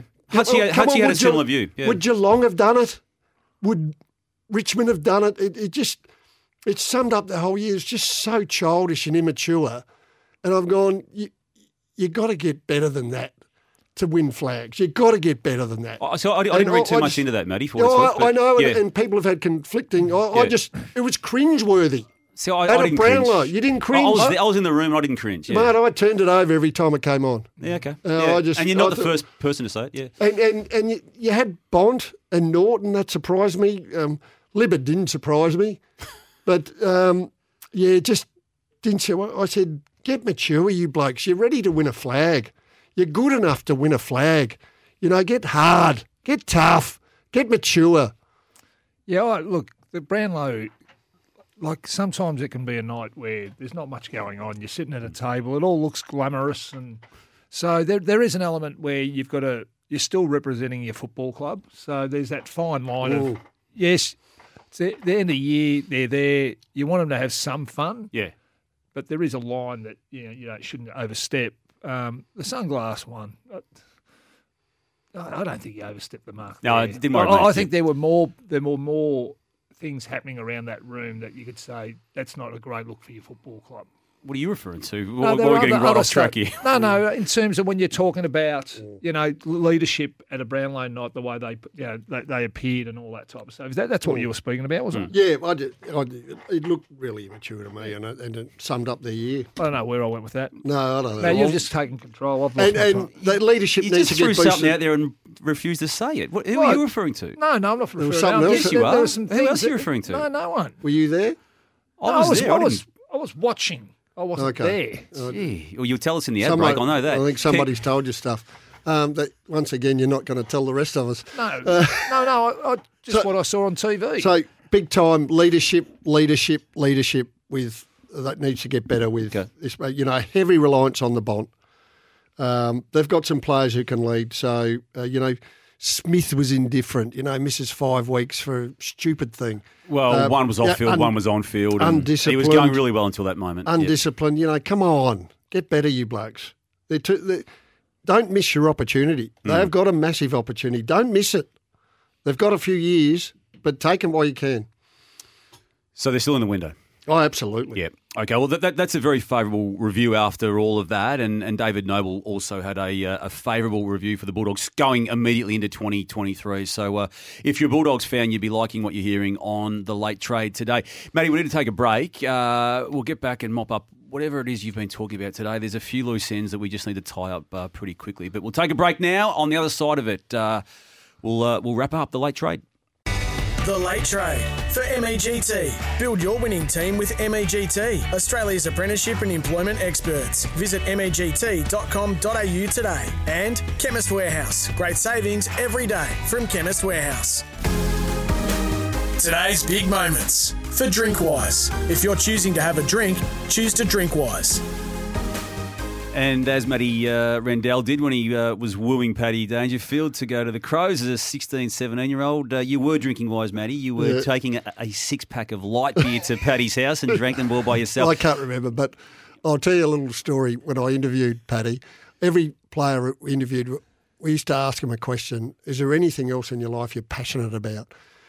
And he said, "Yeah, there is." He said, Is this uh, on the same meeting? The Uh, no, this was the Okay. first. This was actually at the AIS. He said, uh, "Yeah, fishing." And um, I said, "Okay, tell, give us a story about fishing." Well, half an hour later, uh, his fishing story. Oh, everyone had nodded off.